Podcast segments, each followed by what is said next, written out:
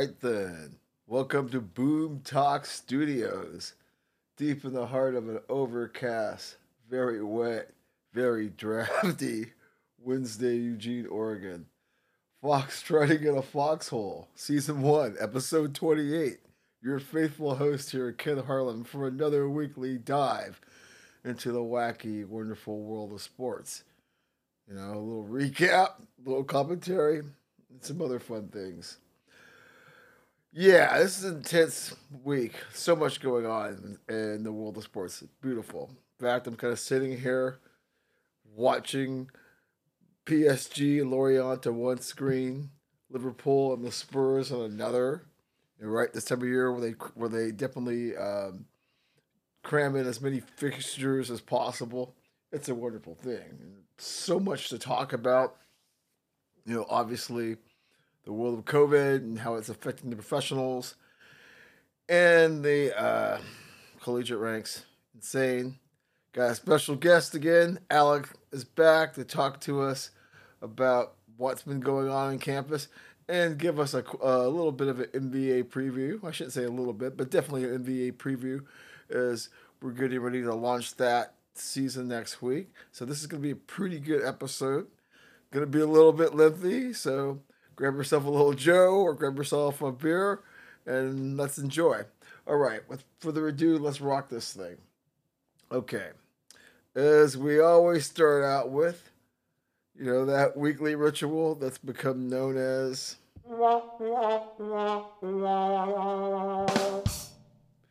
The COVID Chronicles. Well, a lot going on in COVID land. But you know what? The list is shorter this week. But it doesn't mean the week that's as far as professionals are concerned isn't full of some major storylines. I mean, it started out with the MLS Cup with uh, Darlington Nagbe and Santos of the Columbus Crew testing positive, and they missed the Cup match on Saturday, which was too bad for them. But as we'll find out in a little bit, it didn't matter. But nonetheless, you could get the idea. Once again, not playing in a bubble type of situation, the kind of impacts these these uh, outbreaks can have, you know, to a particular squad. Columbus was pretty fortunate there. In fact, the NFL just informed teams that the league does not plan on requiring local bubbles during the the postseason. They came up with something to the effect of teams can only require players to stay in a hotel the night before games. So obviously that's in you know the uh, the CBA and sure that the NFLPA pushed back in some way, but I tell you it really um, you know begs the question, and we'll be asking this repeatedly tonight. How are you going to survive these playoffs without being in a bubble? We can go into countless reasons as to how somebody could come down with this terrible virus slash disease. So, yeah, I don't. Really, I'm not sure what to think of that because I know at one point the idea was floated, and clearly, like I just said, I think the NFLP NFLPA shot it down because I thought that take your time, come up with a bubble city nice warm weather. Yeah, it takes away the home field advantage, but you want to be able to pull off these games and preferably with integrity. Now, we've already seen in the case of Denver wheeling out a wide receiver from the practice squad, integrity be damned, the show must go on. Ooh. One thing I can say that's good in the NFL's favor is the czar Mr. Goodell came out this week and he said that the NFL will not jump the line for vaccine access. Fantastic. I hope the other sports follow Commissioner Goodell's lead. I know there will be some people out there who say that they are essential workers because of what this is doing to lift our morale. Well, in the NBA's case, judging by the ratings, I'm not so sure about that. But that said, you know, it, it's it's been exciting, but there, you know, it, in due time, it's easier to postpone a season for a little bit. Make sure the people that need to get these vaccines before we give players and college athletes. That's just the way I see it. It's not that essential in moving the timeline along. We've done it for the Olympics. We've done it for other things. It's not the end of the world, people. Especially seeing that you know, the first vaccines were deployed. Saw the wonderful nurse, you know, taking getting hers administered to her. Fantastic stuff. Uh, we're gonna have some dark days, obviously, you know, before we can get our population, you know, uh, truly inoculated from this. Yeah. Excuse me. Like I said, really drafty. You know, it's interesting because before Goodell said this, you know, the NHL had discussed buying its own supply of. Uh, I want to think it was the Moderna. I'm not sure if it was Pfizer, but it doesn't matter or not. It's just a poor optic. Um, at this point in time, I get it, and not to say that these businesses aren't taking financial hits. They are, but you know, tell the mom and pops and some of the smaller folks who are crying me a river, who are under far greater restrictions, and some can't even operate. You know, whereas even in a limited fashion, these uh, teams are still able to generate revenue. But yeah, I don't think buying your own supply, at least if you're going to make sure you don't jump the line, you want to you want to be able to yes protect your players, but you want the public as well. You want to be able to have folks go back to your game so you can actually make a dime or two. You yeah. In fact, speaking of the NHL, some NHL teams are actually contemplating playing outside if state restrictions will allow for such events. You know how the outdoor series in the last decade or so has been really fantastic. You know, it's been uh, a big fan favorite. You know, some teams actually would prefer to do that on a regular basis. Love to see the logistics. Guess you can socially distance and get fans out there. You can meet regulations. I, I guess it wouldn't be too bad in the case of the Sharks, Kings, and Ducks, or some of the Florida teams. You know, right? And I'm sure some of the East Coast teams, and you got hardcore fans who'd be willing. It'd probably necessitate some uh, daytime starts. Interesting uh, proposal. See, you know, if things don't get better and we actually go in that direction, you know, although I kind of feel this idea that they had already discussed, and I actually thought that was the direction they were going into with the bubble cities. That you know, seems to be more wiser. But you know, I'm not the one that's being locked down, even though I have been locked down earlier in the year with this stuff, like many people have been. You know, without having a um, five star chef, golf, and other you know top shelf amenities and um, you know recreational tools. I know the compassion the compassion meter but we know that the Boston Bruins and the LA Kings are among the teams that are talking about playing outside. Definitely keep you uh, informed as far as where that goes. And lastly, the Washington football team and a few others, after letting fans in, have basically said no more fans for the remaining games at FedEx Field. There's been other teams that have done that as well. You know, I guess you know the rub is uh, COVID spiking way, way, way out of control, and this and it's not slowing down. say it here in Oregon. I say that here in most states. And you know, even though we have really positive news on the vaccine front, still going to be, you know, another three or four months of, you know, some very dark days as we're in cold. People have a tendency to congregate indoors more when it gets cold.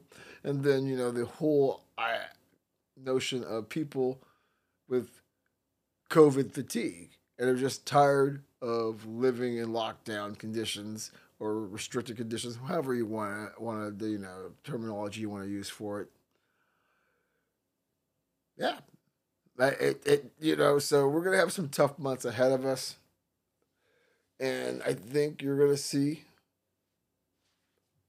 wiser teams. I mean, I don't know. I don't want to like take a shot at any, at some of these states because I watch games in like Florida and uh, Ohio and a few of these other places, Texas, where I'm seeing fans. I'm starting to see more and more fans. In fact, you know, there was a big deal about uh, the Premier League letting fans back in, but with uh, COVID spiking crazy over uh, over there, they have decided to, in many grounds, as I'm looking up here, there are no fans at this Liverpool Spurs game. So, right, we're making a turn. I think we should be wise. Just keep the fans out.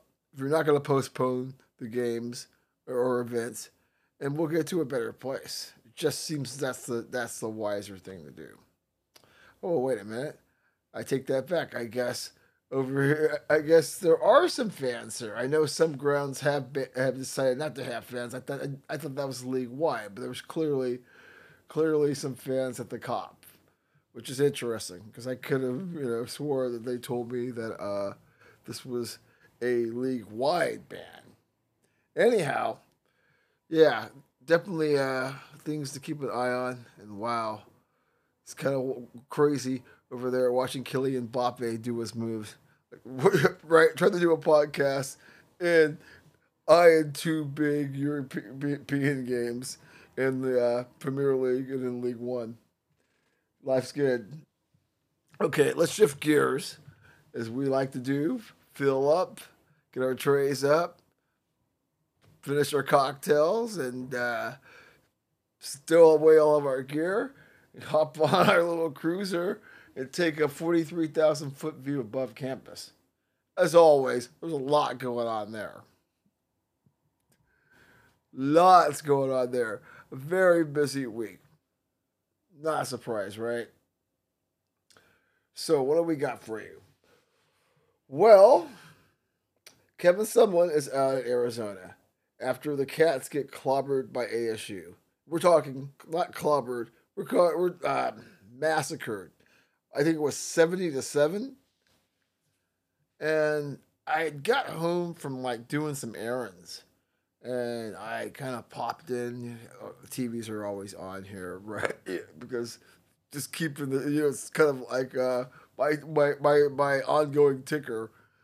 Anyway, game's on. I just I, I, I look over and I see that score, and I'm thinking, oh there's no way you keep your job getting your butt kicked with the territorial, the territorial cup like that. I just, I mean, that the second I saw that score, I just go, oh, homie, you're, oh, homie, you're, they're to run you out of town. And lo and behold. Yeah, he's not the only one to get a pink slip. Gus Malzahn is out at Auburn after eight seasons. And I think this kind of, uh, numbing about this. $22 million bailout for Malzahn. Think on that. I mean, yes, he had some great success. No question. Hmm.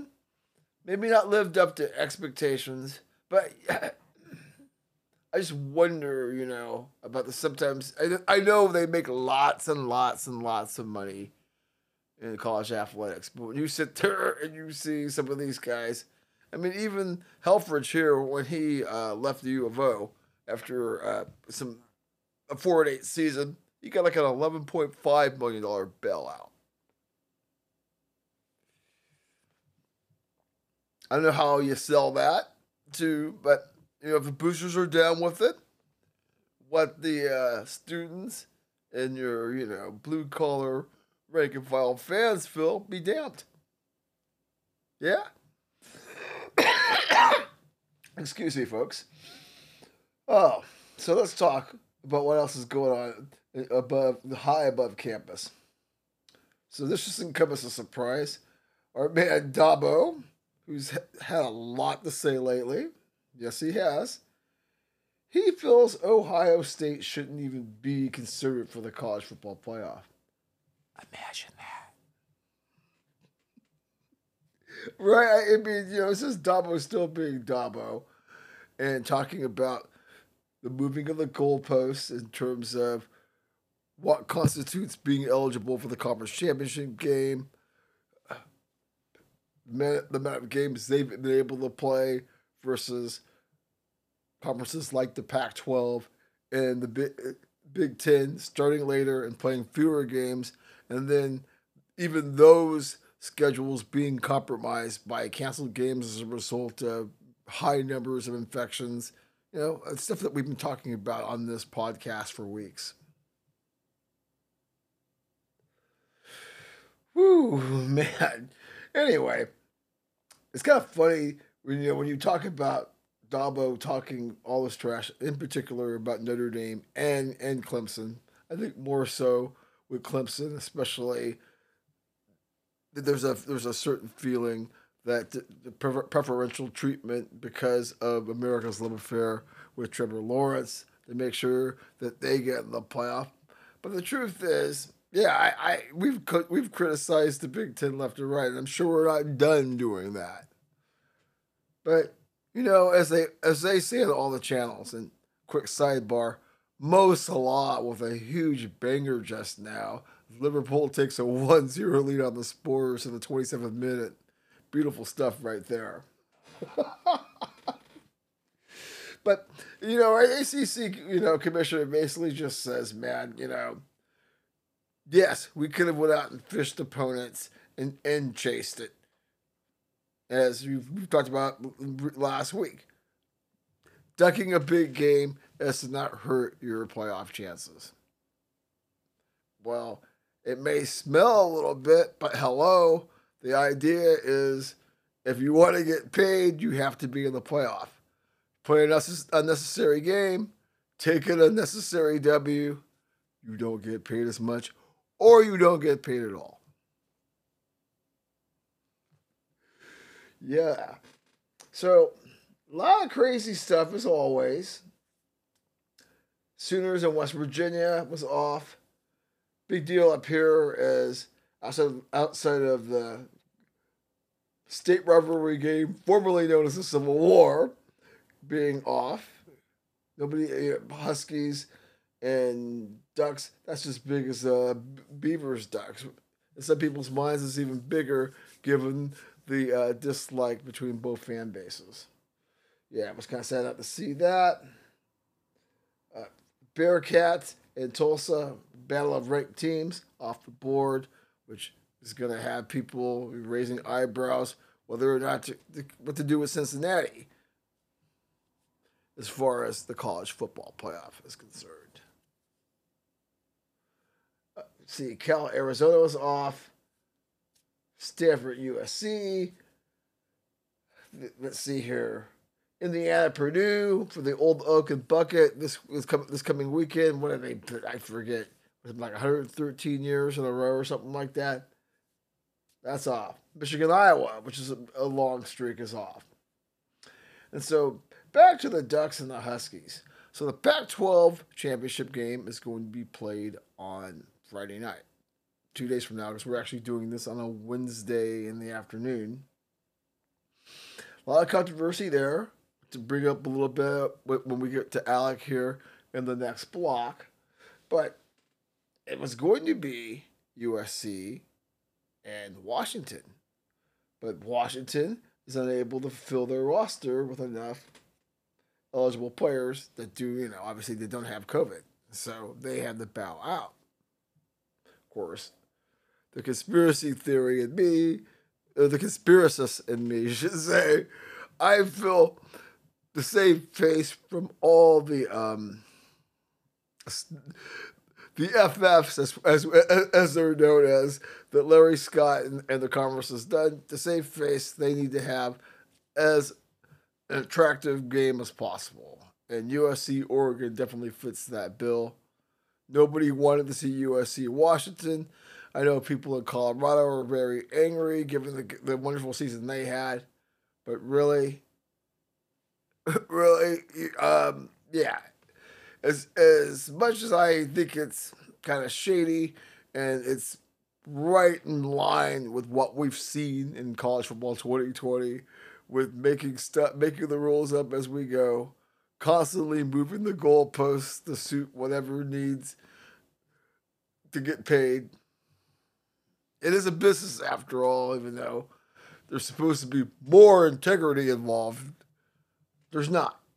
And we're getting a um,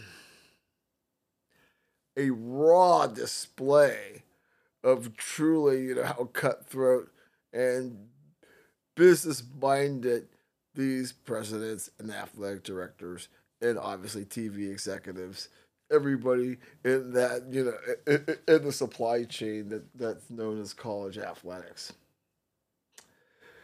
Anyway, too bad for Colorado, but I feel we will get a very attractive game Friday night. Tune in, it should be fun. Um, LSU self imposed penalty. I'll get to that a little bit later. How about that? I think you know where I'm going with that. Got a couple of bowl games that have been canceled. As the Frisco Bowl is canceled as SMU opts out.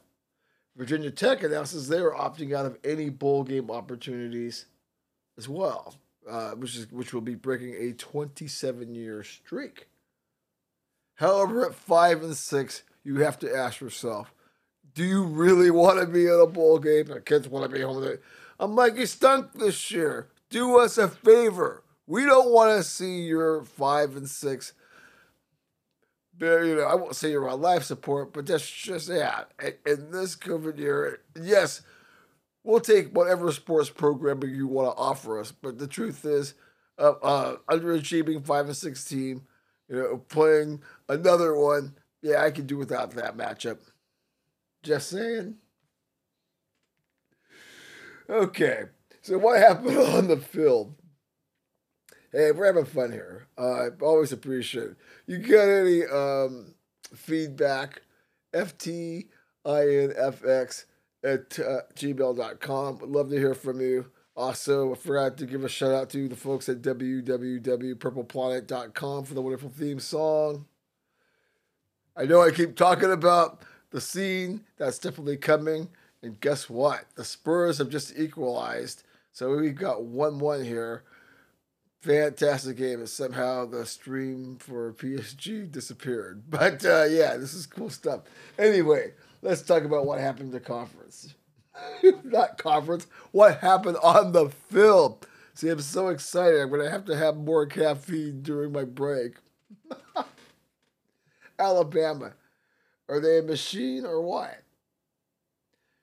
Arkansas improved, at least uh, to my eye, and not that they were improved to the to the point where I should be surprised of Alabama winning fifty-two to three, but after some early season stumbles, they are taking care of business, and from all appearances, look to be a very tough out as far as they will be in the college football playoff, even if they lose in the SEC championship. They've just, I think, accumulated that good of a resume. We'll see. Big upset. We've talked about the struggles that Mr. Ed and his Bayou Bengals down in Baton Rouge have had, but they can stick a major feather in their cap and actually salvage their season by getting a huge 37 34 upset over the number six ranked Florida Gators. You know, we used to play that game in their kid when we were kids. You sunk my battleship. Well, yeah, whatever faint hope the Gators had of maybe squeaking in, well, you can kiss that goodbye. Number nine, UGA, Bulldogs took care of. Number 14, Mizzou actually routed them. But the game that really raises my eyebrows, because you know, I always like talking about the you, the you. It's all about the you. It's all about the you. It's all about the you. Yeah, all right. Billy Corben shouting out to you. Anyway, the this. So, I've been saying for weeks about how fool's gold they are. And they aren't back. And I don't know what is going to have to happen as far as that's concerned, right? Um, North Carolina, this big ACC battle. You know, I I've been kind of high on them. They started out pretty hot, got a little stumble there, but actually picked themselves back up. And these two met, and the Tar Heels beat the Canes sixty-two to twenty-six to put an exclamation part point on the frauds that the Canes are and how far they still have to go. Uh, yeah, I mean, down. This is down at uh, whatever that Sun, whatever that stadium is called. You know, where the Dolphins play as well. I mean, right? It, seriously, and I'm sitting there thinking, why are they still ranked 10th? They're not that good. They've gotten fat on some chicken and dumplings teams. And then whenever it was time to play somebody of legit, they get slapped in the face. And the way they get their butts handed to them by the Tar Heels. Anyways, see ya, Miami. It ain't about the U. It ain't about the U. Not this year, anyway. Oh, and our darlings, number 13, Carol, Coastal Carolina. Well, they had quite a scare but they were able to hold off Troy. It's like 42 38. Northwestern, keeping all of our friends in the uh, journalism business happy. They continue the roll. 28 10, they'll play Ohio State. And as a result of Illinois getting ran, our, our, our buddy, the legendary Lovie Smith, is also looking for a new job. Number 15, SC. Hook it up in the the Battle of the LA Universities, SC, and the University of California at Los Angeles. Yeah, that was uh, quite a game. Um, I really like the strides the Bruins have made with Chip Kelly this year. Uh, program was pretty much poo, even though three and three of a very impressive three. I think that uh, Oregon and USC. I mean UCLA. I mean USC. Yeah, are games they could have won. They didn't. But I think if you're a Bruin fan, you can have some cautious optimism that they're going to challenge for Pac-10 South titles in the near future. I think Chip has turned it around there. SC, I don't know what to say It's been a very good season. Looking forward to seeing what they do against Oregon Friday night. But you gotta think every game you win keeps keeps Clay Helton there longer. Some of y'all are cool with that and saying, "Yo, we down with Clay." As I've said a long, long, long time, if I was a cardigan, that's what when you know if you go to Car- Cal State Northridge that's what we call the Trojan alumni, the cardigans. if I was a cardigan, I wouldn't be happy with no Clay Helton. Just saying. Trojans are kind of an afterthought.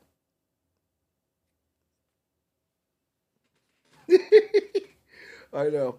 So my friends who like the Trojans are probably going to be all in my dome about that. Anyways, still got a few things to talk about here. College football playoff rankings are out. Should we be surprised that it's Bama, Dame, Clemson, Ohio State, AMU, A, A&M, and ISU, who I told you about last week about keeping an eye on. Good to see the committee giving them some props. No shock there. Flip it over to a little bit of the hardwood. Uh, scary situation with the Florida Gators hoop star Keyontae Johnson, who collapsed on the court had some uh, very, uh, shall I say, some pretty um, cl- uh, tight days there where people weren't sure what the outcome was going to be. You know, he was in an induced coma, but now he's talking and communicating with folks via FaceTime. Seems like that's going to work out. Hopefully, he can get back to the court let alone have a normal and stable life. You know, our best wishes and go out to his family, friends, Florida program. Make sure that he gets, you know, uh, a, a, a full recovery. Yeah, very scary stuff. That was kind of interesting. You know, Coach K made some uh, interesting remarks about not wanting to play basketball. Why are we doing this? You know, kind of kind of sound big in that familiar rain that we've heard so many times, whether it's in the bubble with guys, you know, like George Hill, you know, uh, Coach K echoed similar sentiments. I mean, Alec and I will touch a little bit more about that. I'll just say a little bit here about Bama's coach basically sounding off and just saying, well, may, if you didn't have all those early season losses and not, not having the advantage of having fans that camper the door, maybe you wouldn't be saying that. Rather salty, don't you think? Guy's got a point, I guess. He's got a point.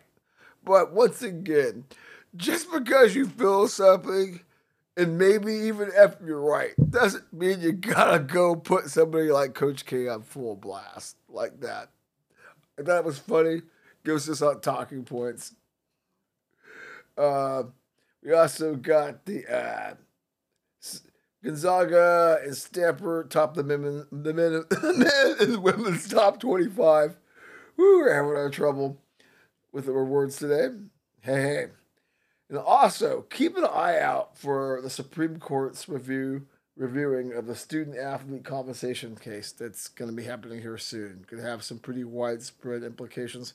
Talked a lot about this in the earlier episodes. That talk's kind of waned in recent time, but yeah, that's something to definitely to keep an eye on. Alrighty, we are going to take a short break, and then when we come back, we're going to have my good man Alec Ford.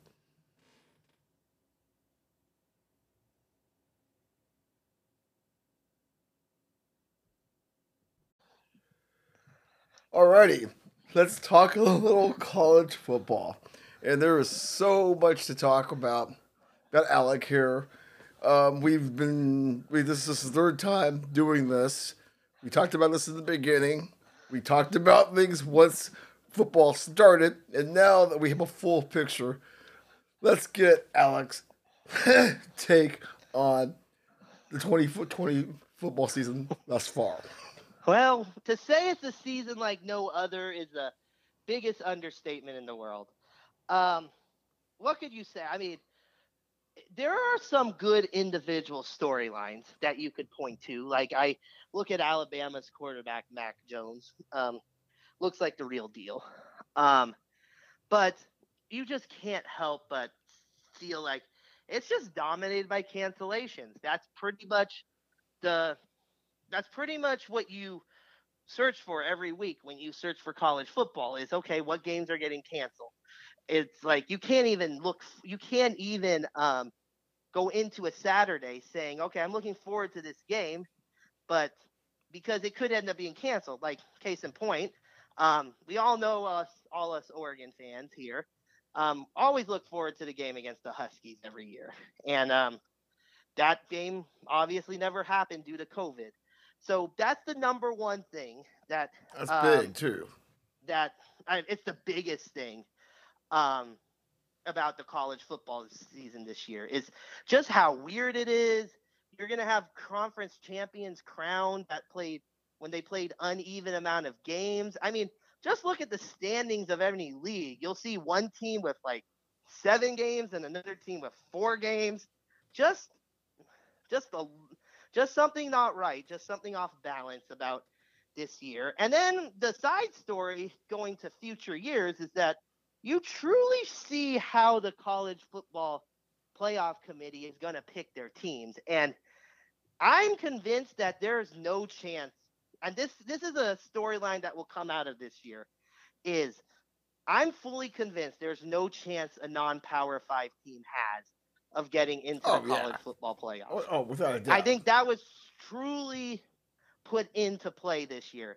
Like before this year, I thought there was a sliver of the ch- chance it could happen, but after this year, you could go undefeated. You could schedule non. You could schedule competent non-conference games, you ain't making the playoffs if you're not a Power Five team. No, I mean there's too much power too much money consolidated within those those member institutions in the Power Five to to uh, to even.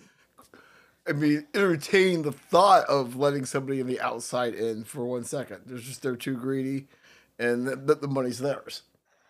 Let me ask Oh, you yeah. this, um, and I know that we've had all kinds of folks, and I've and it's been interesting to watch. You know, because I know that I text you in the morning a lot. You text me, you watch the you know the the early morning shows.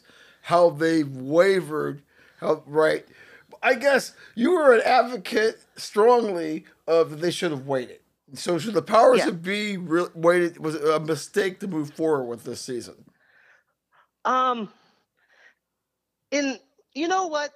It's about the money, and they're gonna get their paycheck. Um, at the end of the day. Um, now if you look at you want to have you don't want to risk having a champion that's didn't that's not full of integrity. All right, you don't want to risk the integrity of the champion. All right. You want there to be some sort of even playing field.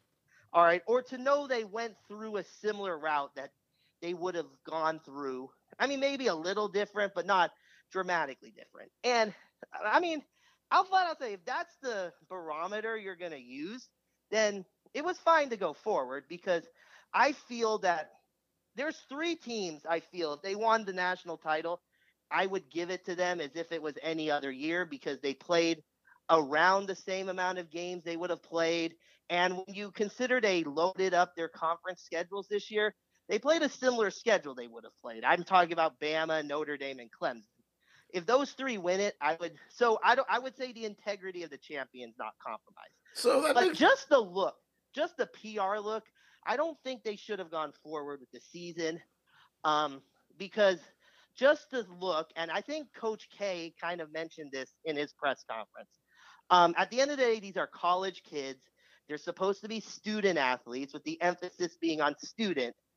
And I just feel like it's just a big greedy money grab that they went forward. Now the pros I have no problem with. That's a completely different story. They're getting paid. But I just think it's a bad look to have in theory amateurs and yeah, we've talked for years about that. I know it's kind of a I, I kind of saying that in quotes right now. But I don't think they should have gone forward. But having said that, as a fan, as someone who needs something to do on Saturdays, I definitely don't mind having the games to watch. No doubt, no doubt. So you brought up an interesting thing when you when you mentioned, um, you know, Bama, Clemson, Notre Dame, just to name a few. In your opinion, who has handled this situation playing through a pandemic sailing, and who has dropped the ball? In your opinion, Well, okay, the the Pac-12 and the Big Ten dropped the ball, um, just as conferences in general. Um, once they made their decisions, they should have stuck with them. I feel, or they should have made, or they should have done what the other three conferences did and started right away. But I mean, because for me, I feel like, um, and then on top of that, once the Big Ten got started, man, that was the conference that when you look at how many games they played compared to the other conferences, they're they're the con they had like two or three games canceled every week it seemed. Even more and same with the Pac-12 for that matter. Um, so I feel like those conferences really dropped the ball. Now, the SEC as a conference, I can't really say did it well, but I would say they've done it better than maybe they may. I mean, it, it doesn't match with the stereotype that you have of certain regions, but I would say the SEC seemed to be do a better job actually at at least making sure all their games were played eventually. Um, I look at Bama and they did not have one single game canceled throughout the whole se- throughout the whole season, oh, it's amazing. which I feel like is impressive itself. they had their coach. I mean, their coach got COVID, Right.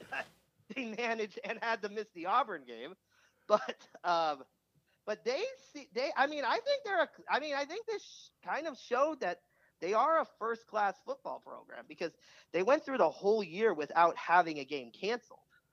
so, um, so I would say they handled it good too, and I believe the SEC will end up playing their whole schedule. Now there were postponements, but they definitely had plans put in place to make sure less their rigid, schedule got uh, definitely. uh, uh, in terms of the the tough stance that the uh, Pac-10 and Pac I mean the, the Big Ten and Pac-12 took or tried to, which which brings me to my next question actually. So let's talk a little bit about the Big Ten and, and more specifically, since because we're in this region, the Pac-12, in terms oh. of leadership. Do you think both of these conferences might want to like make a change at the top based on what a cluster, or you know what this has been? Well, you know what? Uh, the easy one. Okay, Big Ten you have to go back to. Pac-12 definitely. Um, Larry Scott. I mean, Larry. I can't think of a commissioner that I feel is more inept in his job that Larry Scott is. And I know that's a strong statement, but I can't think of one in my lifetime.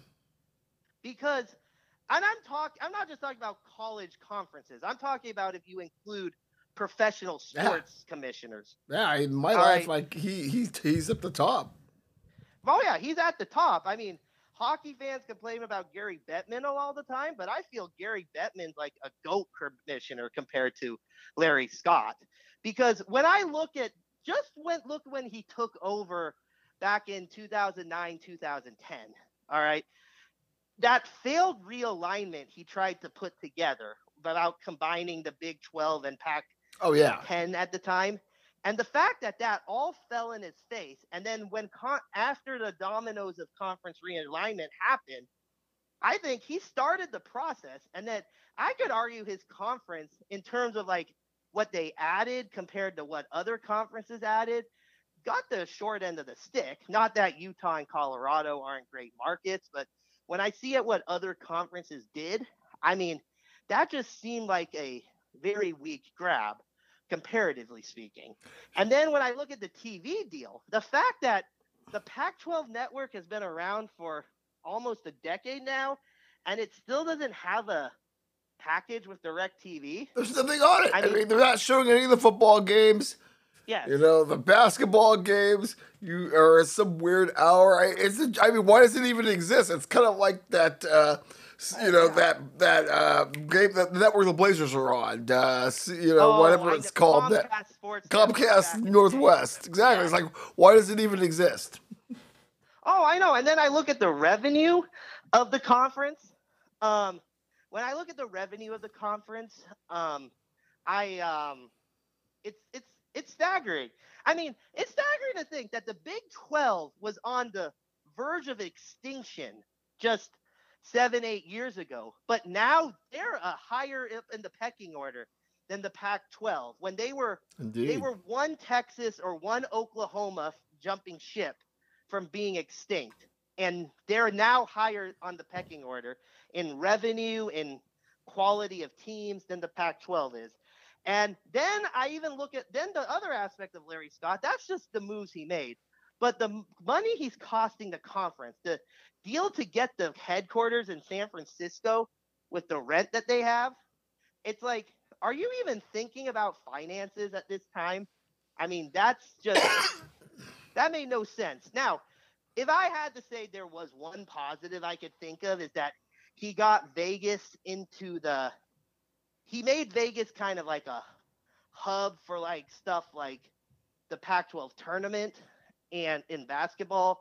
And now when I mean, granted the the the inaugural Pac-12 championship game in Vegas was supposed to be this year.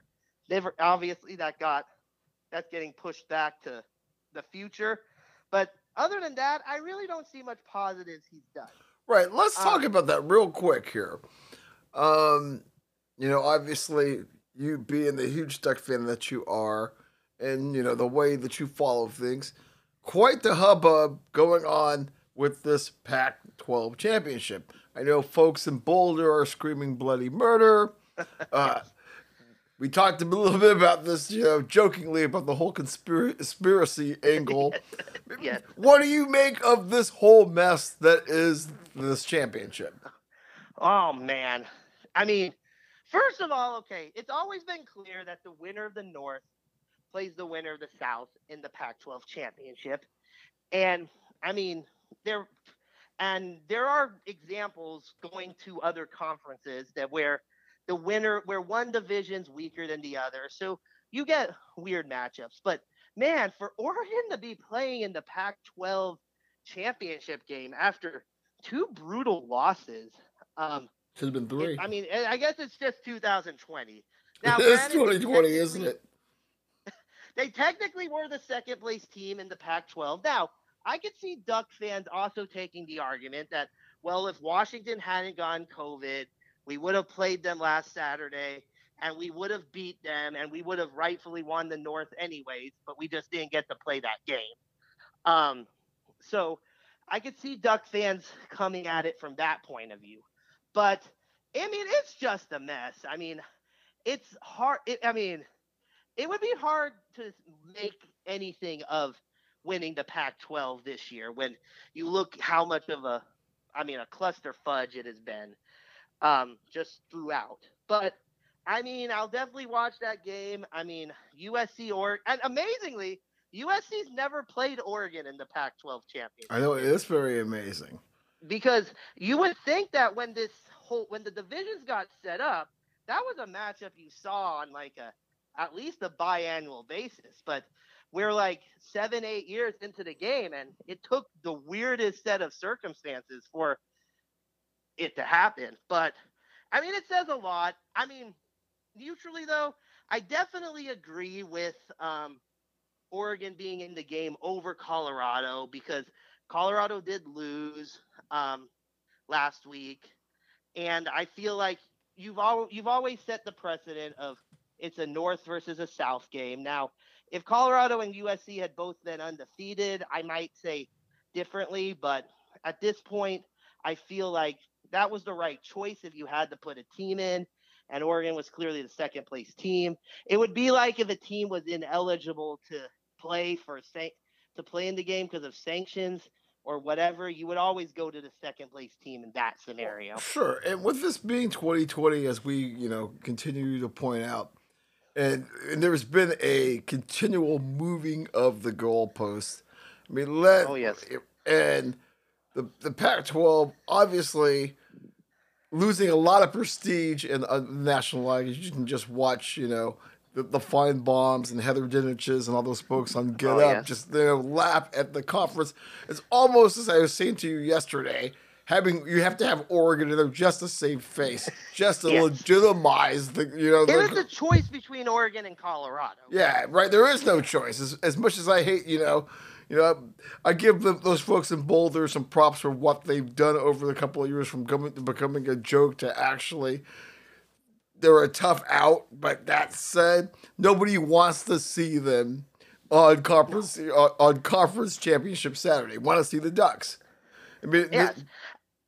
And here's the thing. At first, I thought there was a part of a reason you would do that to give USC an outside shot at making the playoff in case, because I figure, okay, whatever happened with Oregon the last two weeks, everyone knows the players they have are more talented than any team in the conference. Whether or not they've put it together with the current group, that's something that, you know what, we'll just have to – wait a few years. But in ter- if you go by scouting, um, rivals, um, any of those recruiting networks, we clearly have, at least on paper, should be the talent most talented team in the Pac-12.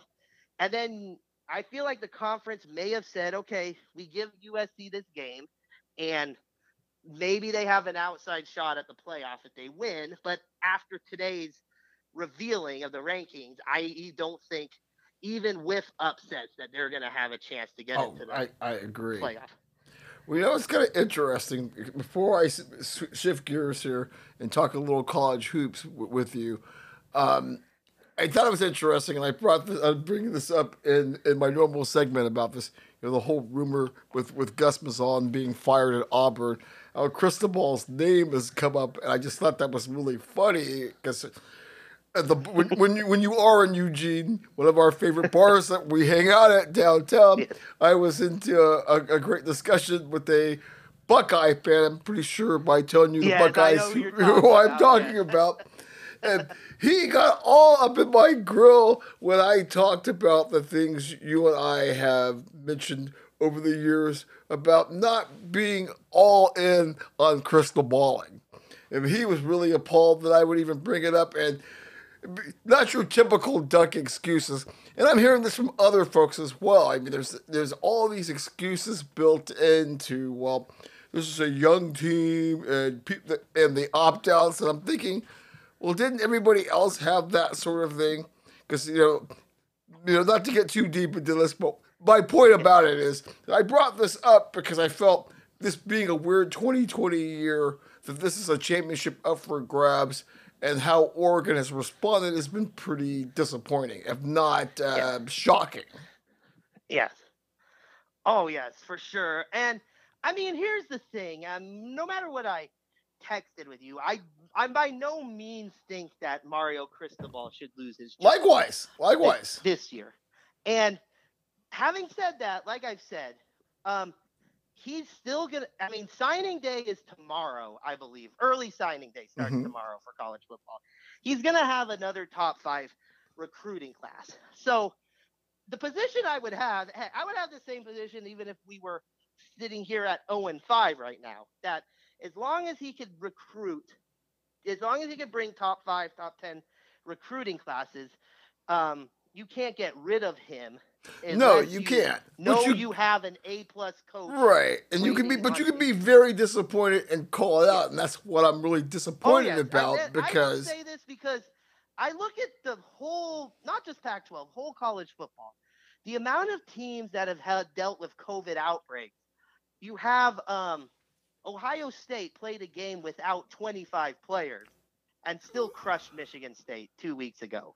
Right. Um, you had a game, I believe, where um, you've had you've had games where pl- teams have played without 15, 20 players, without 30 players. I could think. Of. I can't think of the game off the my top of my head, but there was an ACC oh, exactly, team. exactly. I'm sure. I mean, plenty of evidence. And that's the point, I guess, that I was making when I was having this conversation at one of our favorite establishments was that it's hard to convince me with, even with guys like Sewell opting out and other people, yeah. that the talent um, gap between Oregon and the rest of the conference. I mean, Oregon State, given you know the little shanty shack they have set up up there in Corvallis. No distant Beaver fans, sorry, Andy. Yes, I know, but, I know. But, but, that Jefferson guy running like he's the second coming of Gale Sayers. Are you kidding me? Oh, I know. Well, and we have, and I just go back to, I go back to his first game. I mean, yep. I have some flaws. I have some question marks about him as a game coach. Now, the way he recruits, I'm confident that he get if you give him the right if you give him the right assistance around him, he might be able to turn us into the West Coast Bama or the West Coast Ohio State. So I'm not giving up hope that that could happen when you look at the raw talent he could bring in, but he does have some issues either with like game planning or with motivation. Motivation, I, mean, I, I don't know say. That, yeah, I don't either. Like and respect They do, but then again, I look at someone like like uh, Thibodeaux and where he's supposed to be a game changer, and at times yes, he does look like he can be on a Chase Young level. And at other times, I'm like going, what is this dude doing? Who's coaching it? Oh, I thought the same, and I, I we've texted back and forth about this many times. I thought the same thing about Herbert, especially watching him play for the Chargers this year. Mm-hmm. Oh yeah, I mean, no, no doubt. I, there were times last year, really in the last two years, where Cristobal was the full time head coach, where I'm thinking, why are you just power running it with you got this quarterback who's an NFL quarterback basically, has arm, has accuracy. Why are you just doing all these short conservative routes? Why aren't you letting him use his leg, doing more plays where he could roll out, use his legs because he's athletic too. So, I mean, I feel like at least as a college quarterback, Herbert never reached the potential that he could have had that he may have if he went to a different setup. Right. Well, I, you know, we've talked about this over and over. I brought it up on this podcast over and over. Day one, I mean, I was sitting there gushing at looking at this guy, like going, "Oh wow, this, he's the prototype." And I remember getting into an argument with somebody who was a, a hardcore Marcus Mariota lover, and I'm like saying, "No, th- I mean, Marcus." works well with Oregon's system. This guy run a pro office. In fact, when the whole thing about Helfrich, Willie, blah blah blah, I was back then. You and I were talking about how Oregon should hire a coach, get rid of this Mickey Mouse uh, chip offense, and install a pro offense, and they would have had a national championship. I mean, that's a whole Oh. other conversation, obviously. Excuse me. Oh yeah. But um, yeah, I, I just you know I, I saw from day one with Herbert where this guy's got not only the the, the, the right size, he's got wills, he's got brains, and he's got the arm. And watching him wrapped in cellophane after he got hurt up in Berkeley, yeah, it, it, it was really frustrating. Oh, it was frustrating because you didn't see them unleash the full Herbert until I would say the Pac-12 championship game Yes. against Utah last year. Yes. But with me, I had a different reaction than most Duck fans because as I'm watching that game, I'm just thinking, okay, why didn't we do this all year? Or more importantly, why didn't we do this against Arizona State when we were going against, and I say this like facetiously, a Lamar Jackson part two? I mean, our defense made him look like Lamar Jackson part two. But why didn't we unleash him in those situations? The Auburn game, the Arizona State game, games that could have got us to the playoff. That's all I was. Oh, absolutely. saw I um, just feel that that's why he's not getting a pass from me.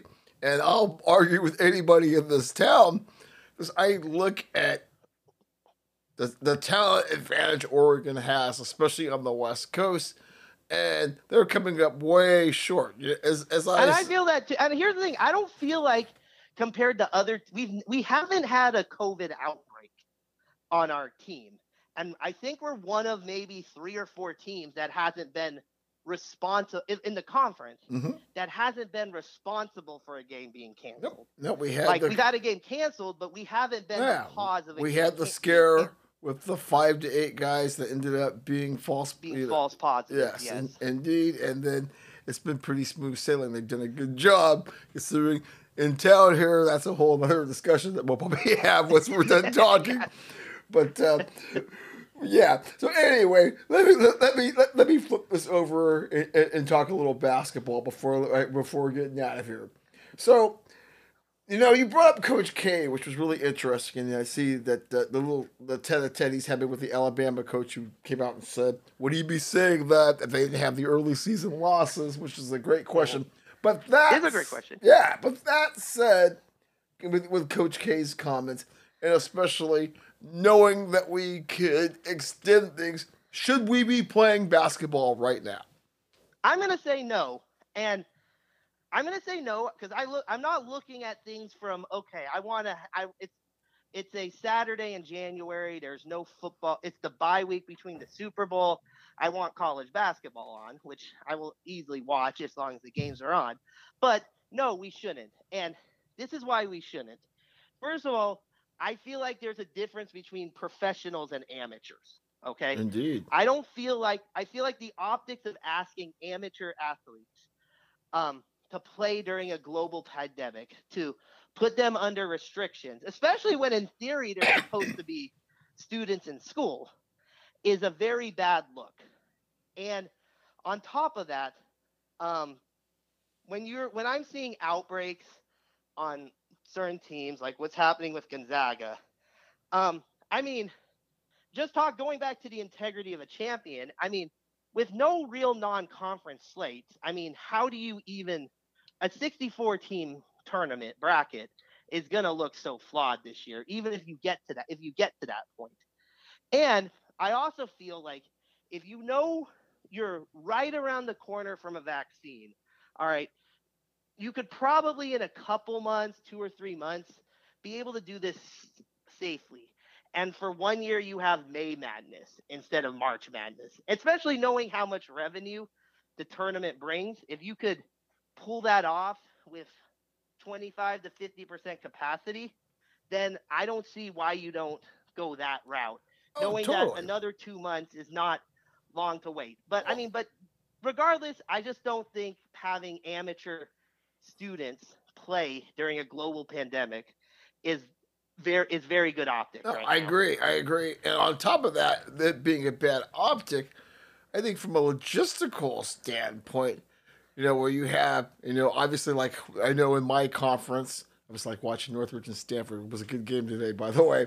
But um, you know, we have Hawaii in our conference, right? Oh and, God, and Hawaii. you. And so Hawaii having to make trips between the mainland and the and the island and all the quarantines and just even all these conferences, even within conference that you know, especially out west with the different states and the different rules. Especially if you Mhm. look at what's going on, you know, in Santa Clara where your 49ers are playing.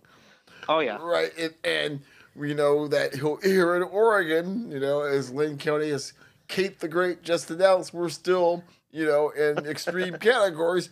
Who knows whether or not she could shut down games at Matthew Knight? Who knows? Yes.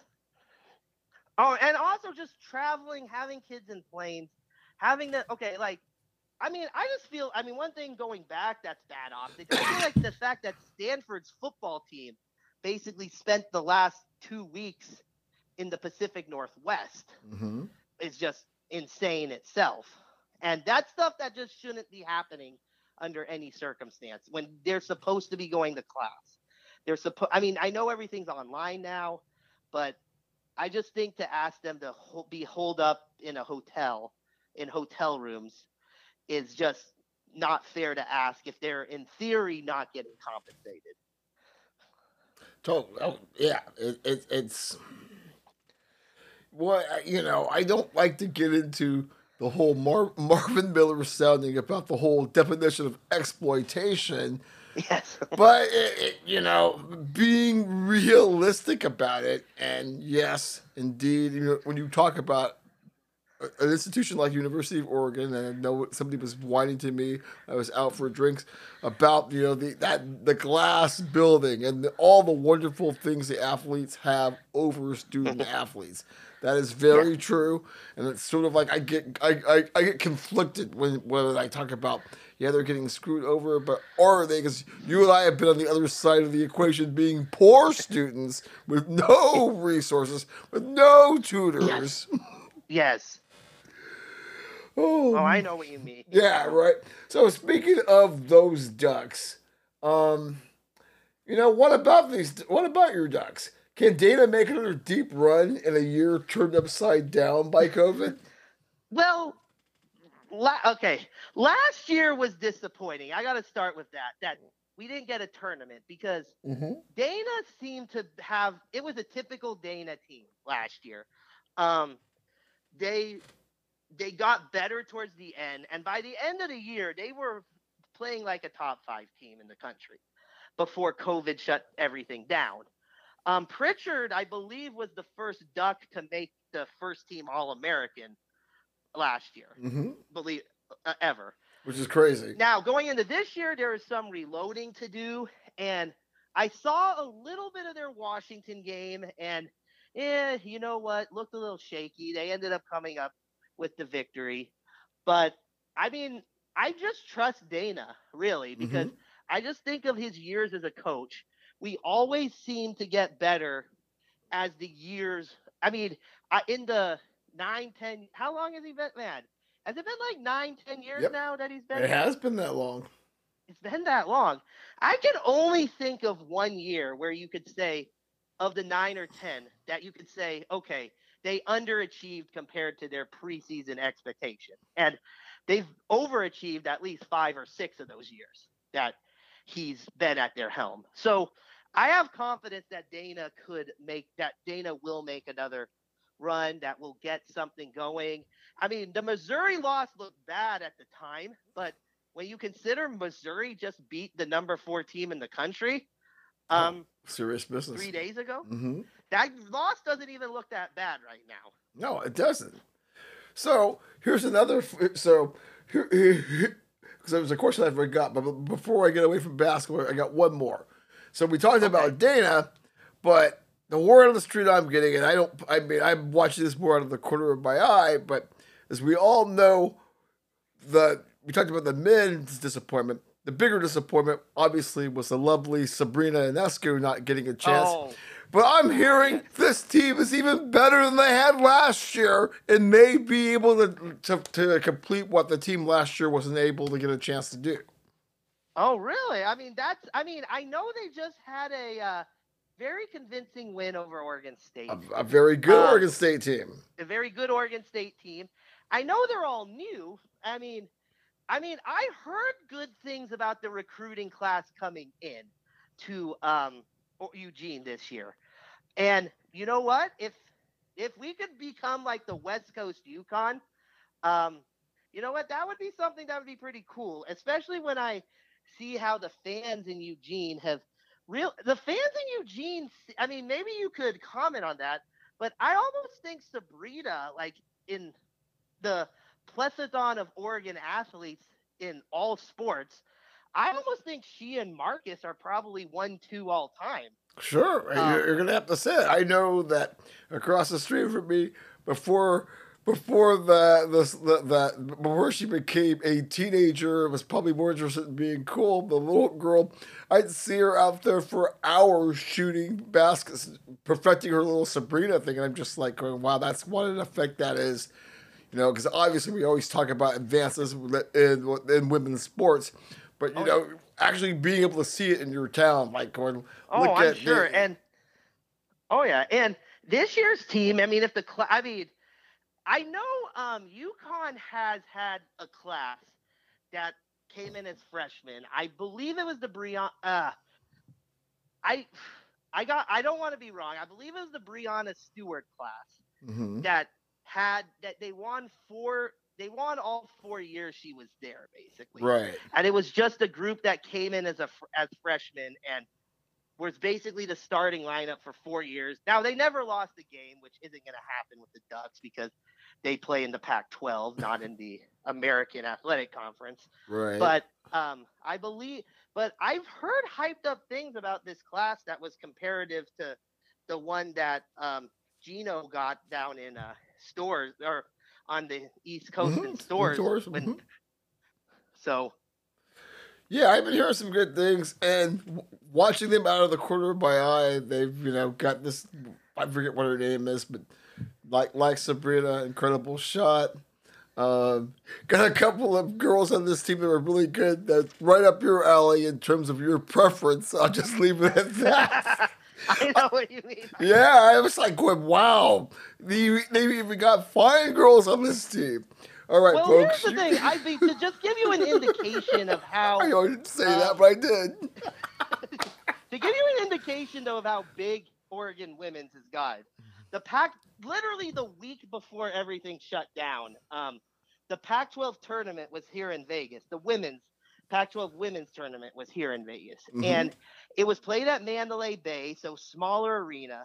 But all the Oregon games were sold out, basically.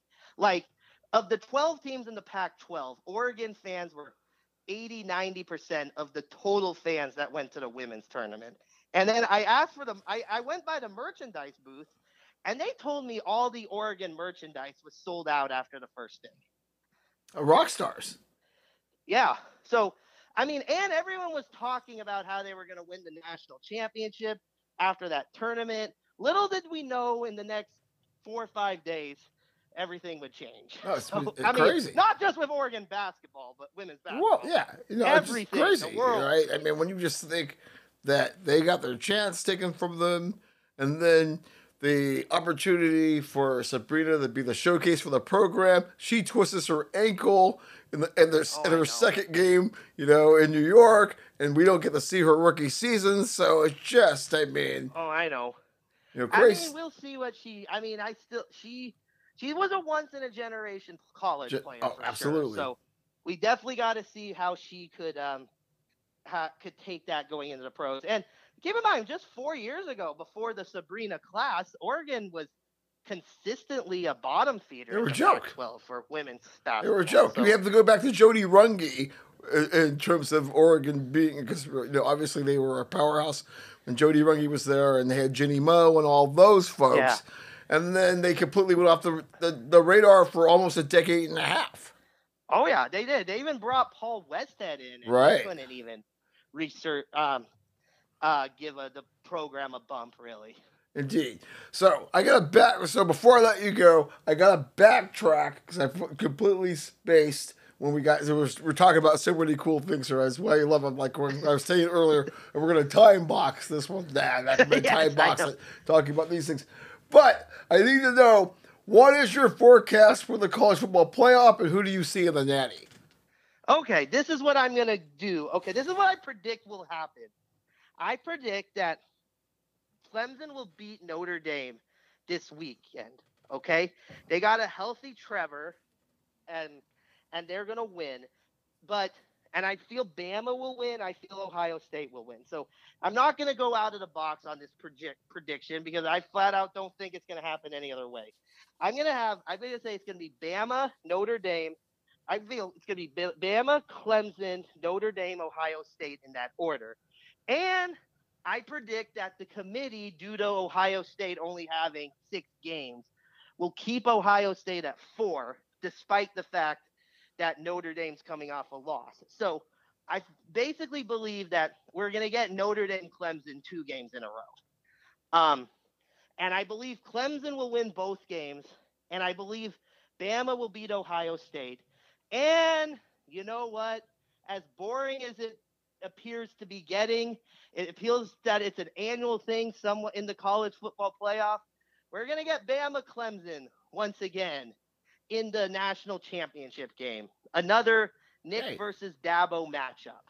And I feel this time, unlike the previous two times they played, Nick will get his revenge and we will have roll tide again for what I believe will be Nick Saban's sixth national title at the school. Yes, indeed, indeed, indeed. So, okay, I we like that. We like that. Um, because yeah, when I, when I look at Alabama, and as you pointed out, not only have they been able to get through their season, you know, other than you know Saint Nick having his issues, they've had a few people that you know have had to be set aside, but in general, no major impacts, and no. they look they looked average in the beginning, but the last seven or eight weeks, they are just a steamroller. Oh, their offense. I mean, they've become an offensive powerhouse. Yes. Um.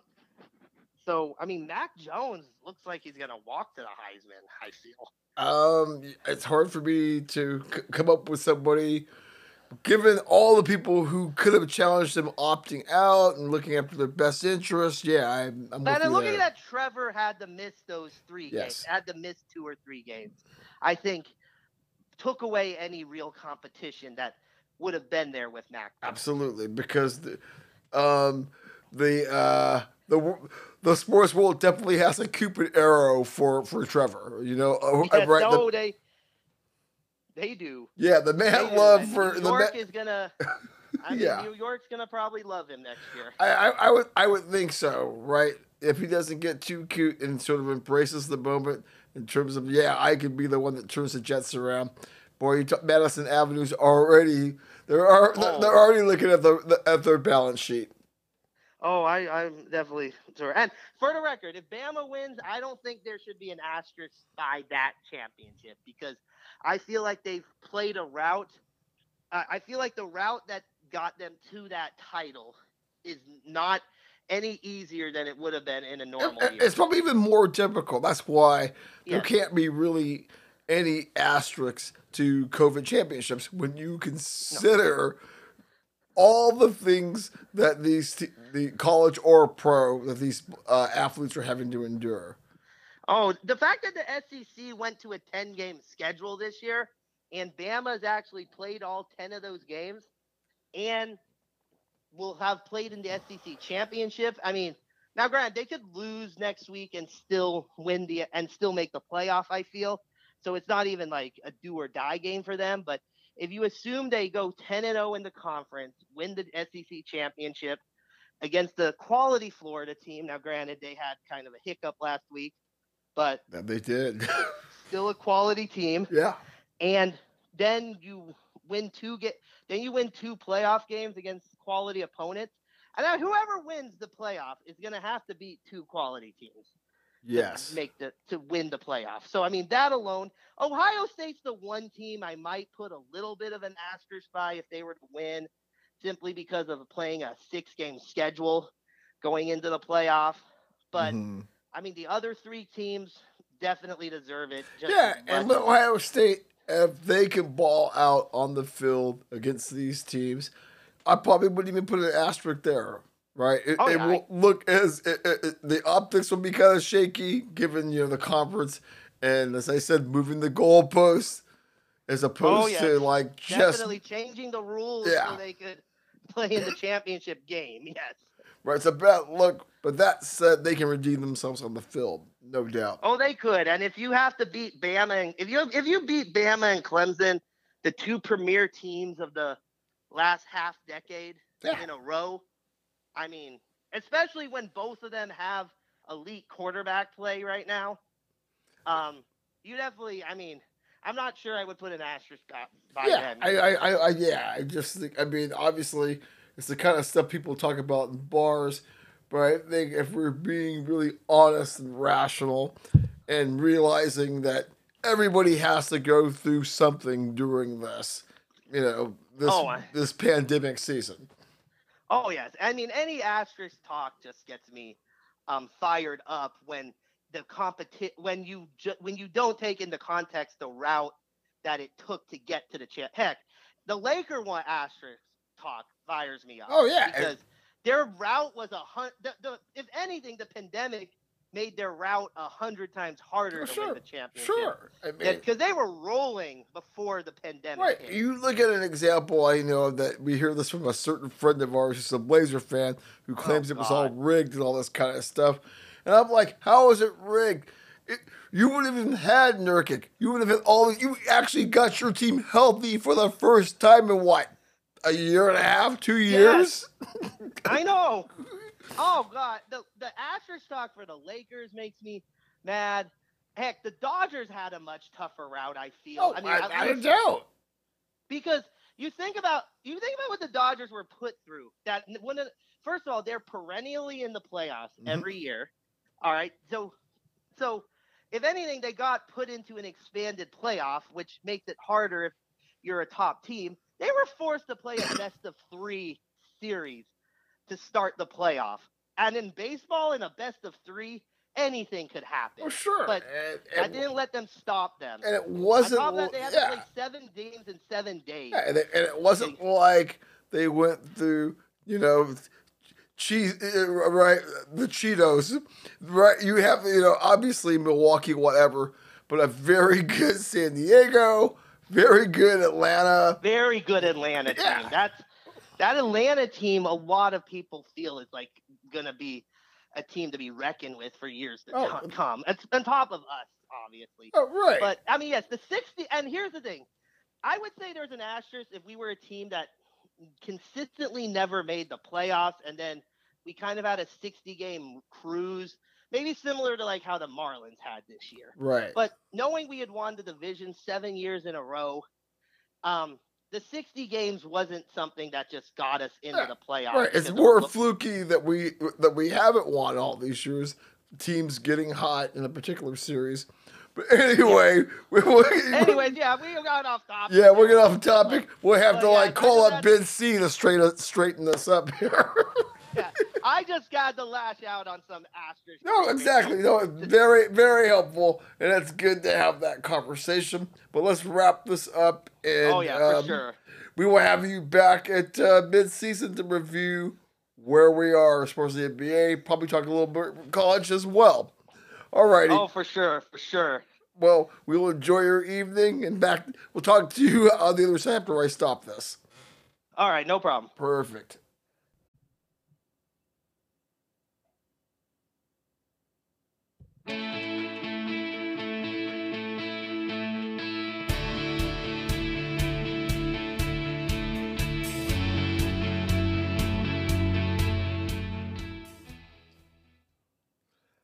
Welcome back, Boom Talk Studios. Fox trotting in a foxhole. Episode 28, Season 1. A lot of cool stuff going on here. Thank you, Alec. He'll be back a little bit later. It's always great talking to him. Definitely missed not having him in town and the great conversations we have over beers and looking at some of the wonderful sights in wonderful Eugene. Spurs and Liverpool are still 1 1. PSG Lorient 0 0. A lot of great opportunities, but nobody can find the net. Talk a little PSG here in a moment. Let's go to one of my favorite subjects what's new in the world of sports, or something you should probably know. Well, following in the footsteps of the Washington football team, Cleveland Indians, or the Cleveland Baseball Club, has announced that they're going to drop the Indians' nickname after the 2021 season. Going to go through this upcoming season, and then at some point, I know some folks are wanting to be nostalgic and going with the spiders like they were in the late uh, 19th century. Well, we talked a lot about this earlier on on these podcasts, and no need to get too deep right now. It's bound to happen. I said it early in the summer that when the Washington football team dropped the Redskins nickname, we'd see a lot more of these professional and even college teams reconsider. It just makes it makes too much sense. And I know in the case of Washington, people, ooh, the football team. Fo-. Who cares about soccer, man? Well, point being, soccer is the most popular sport in the world. Like the team I'm watching, which is my favorite, the Paris Saint Germain Football Club. Does anybody really know them by that? They almost PSG or Paris, just like Washington. It's not that big of a deal. People, I guess if you're some fan fanboy or you're in some you know cosplay fuck situation and you want to have a cool like, hey, I'm dressed up as you know Red Wolf whatever the case, or red tail, right? You know, I just get the feeling that people that, you know, in the case of the Washington football team, I'm sure the same will be with Cleveland. Hey, it could be an opportunity for us to, like, you know, get in character and all that stuff. Drop all that nonsense. I'm not saying nicknames are bad. There's a lot of cool ones out there. But the ones that, you know, might be derogatory, or stop naming them after people, especially a race of people. I've got lots of uh, views that can go either way on this, being a fan of Washington. But, you know, the time has come. We're moving towards a better day in terms of addressing issues of race, social injustice. This is just one step in that direction. I mean, that's you can say snowflake this and we're caving in, but just get on the right side of history. It's not the hill to die on, as I've said so many times before plenty of other things you can be pissed about. Be mad about them taking live PD off the air, but don't get mad about a team dropping a nickname, you know, that's uh, right is associated with a whole race of people. Anyway, so what else is going on in baseball? Well, I know that the Mets lured catcher James McCann away from the White Sox on a nice four-year deal. To see that the Mets, you know, when Cohen took the team over, told you he's going to make moves. He's tired of the Mets being a non factor in the baseball landscape. Uh, and this just happened today. You know, we're always talking about the ticker and things being updated. And when I was doing my final uh, outline for what was going to be in this episode, this came down, and this actually kind of curious to see how this all flushes out. So Major League Baseball has reclassified the Negro Leagues as Major League and will count the statistics and records of its 3,400 players as part of MLB history. So does that, I mean, given how incomplete Negro League statistics are, I'm going to be curious to see how they do, right? Is it going to be accurate? Is it going to be a projection? I mean, mind you, I think it's fantastic to give these guys recognition I'm just wondering, is that going to alter, you know, because baseball is the game of numbers, and numbers like 714, 762, right? 2278, uh, 4192, right? Those numbers mean something. And I'm wondering, you know, and not saying, uh, once again, I think it's a really fantastic thing. I just wonder how that's all going to look. It's very fascinating and very exciting. Glad to see Major League Baseball take that step forward. Indeed.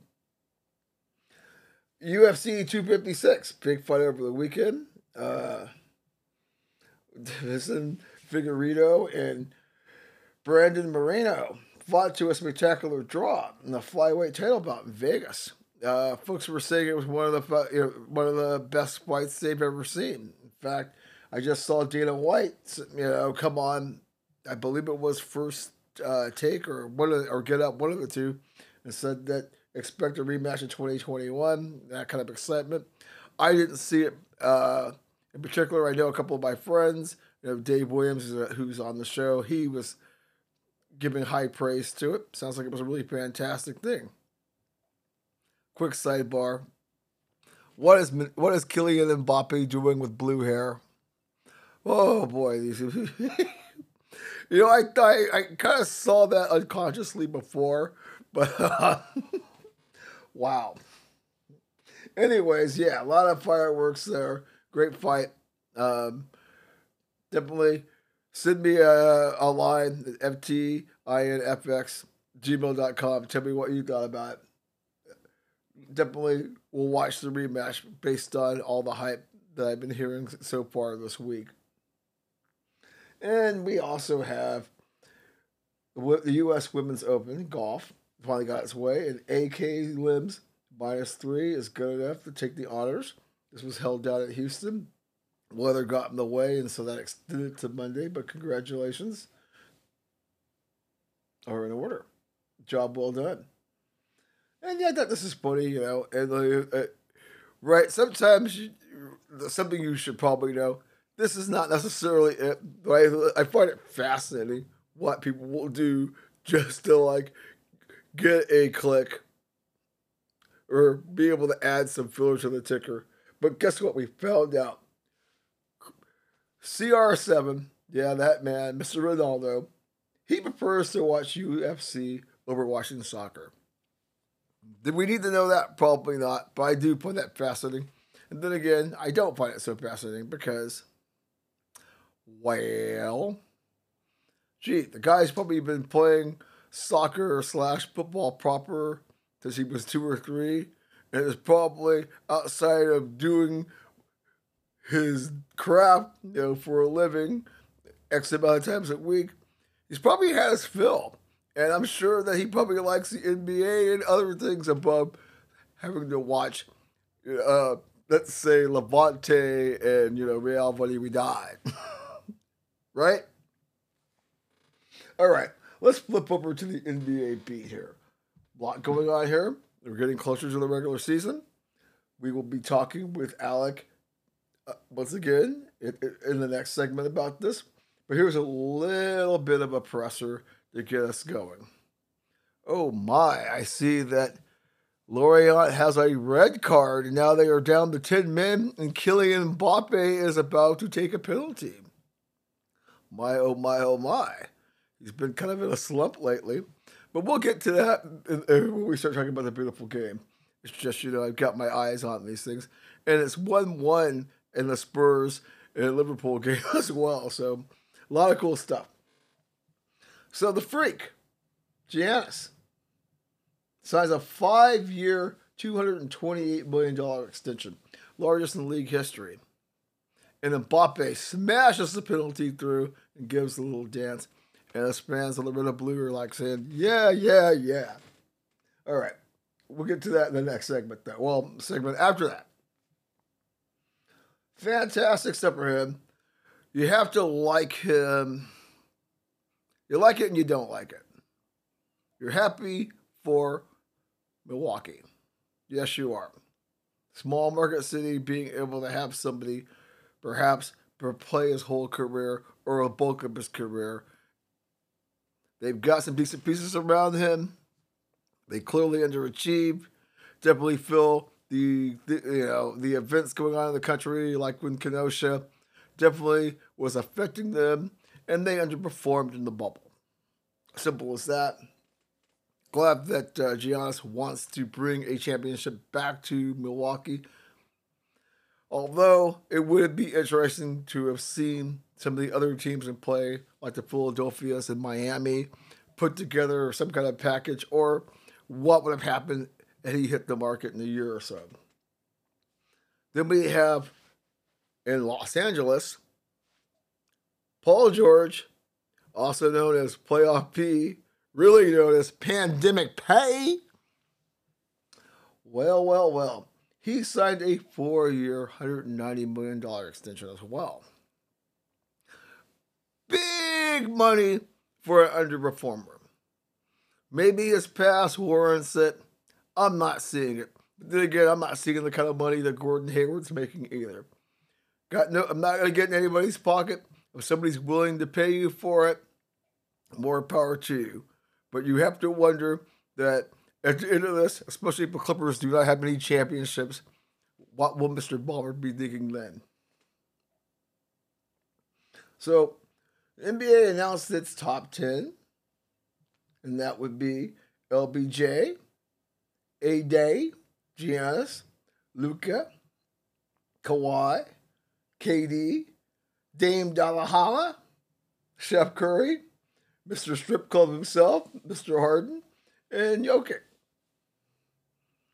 I don't have a problem with that.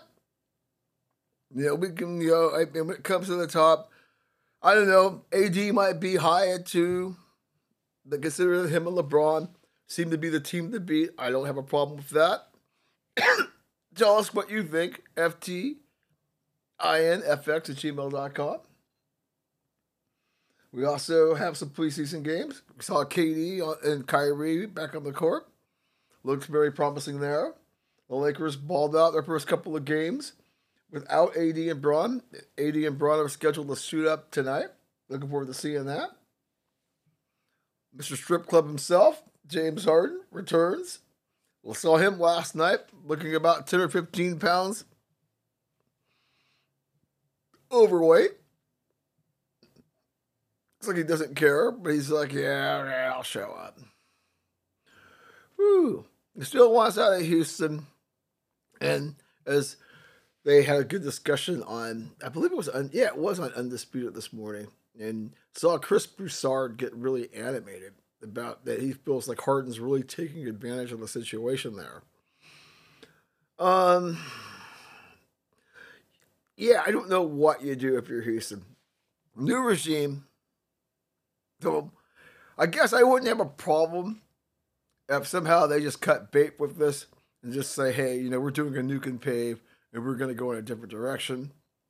But man, if you think you're going to try to make it work with him and John Wall, good luck with that. You know, I hope you have your psychiatrist on, you know, 24 7, you know, uh, have speed dial. Basically, what we can say about that. Then we have Prince Kyrie getting fined $25,000, along with the Pistons also, I mean, the Nets also getting fined $25,000 for his refusal to meet, his refusal to meet with the media. Excuse me. You know, he addressed the media, and it was some more whack ball dribble coming from Kyrie's mouth. I mean, it's just. I know you got to speak to the media, but you almost think the public in general and the sports media is better served if the guy just keeps his mouth shut. Because every time he opens his mouth, it's just like you really wonder is this guy certifiable or not. We talked about the ball boys all being on teams and giving LaVar some props, but now it looks like LiAngelo will be looking for a team after being waived by the Pistons. Okay, so we're going to get into some more NBA talk. We're going to do a preview, all sorts of things, have some just good discussion, and continue this in our next block when Alec comes back. See you here on the other side.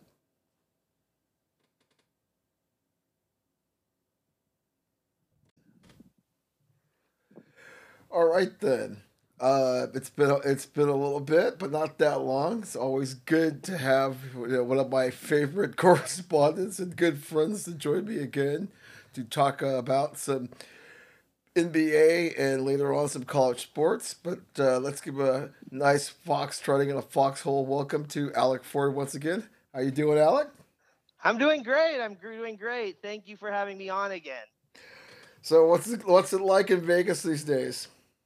Oh, you know, um, you know, a little more open than it is where you're at in Oregon. Um, you know, bar, everything's at 25% capacity right now, but if you actually go to places, eh, it doesn't seem 25%. It seems like they could.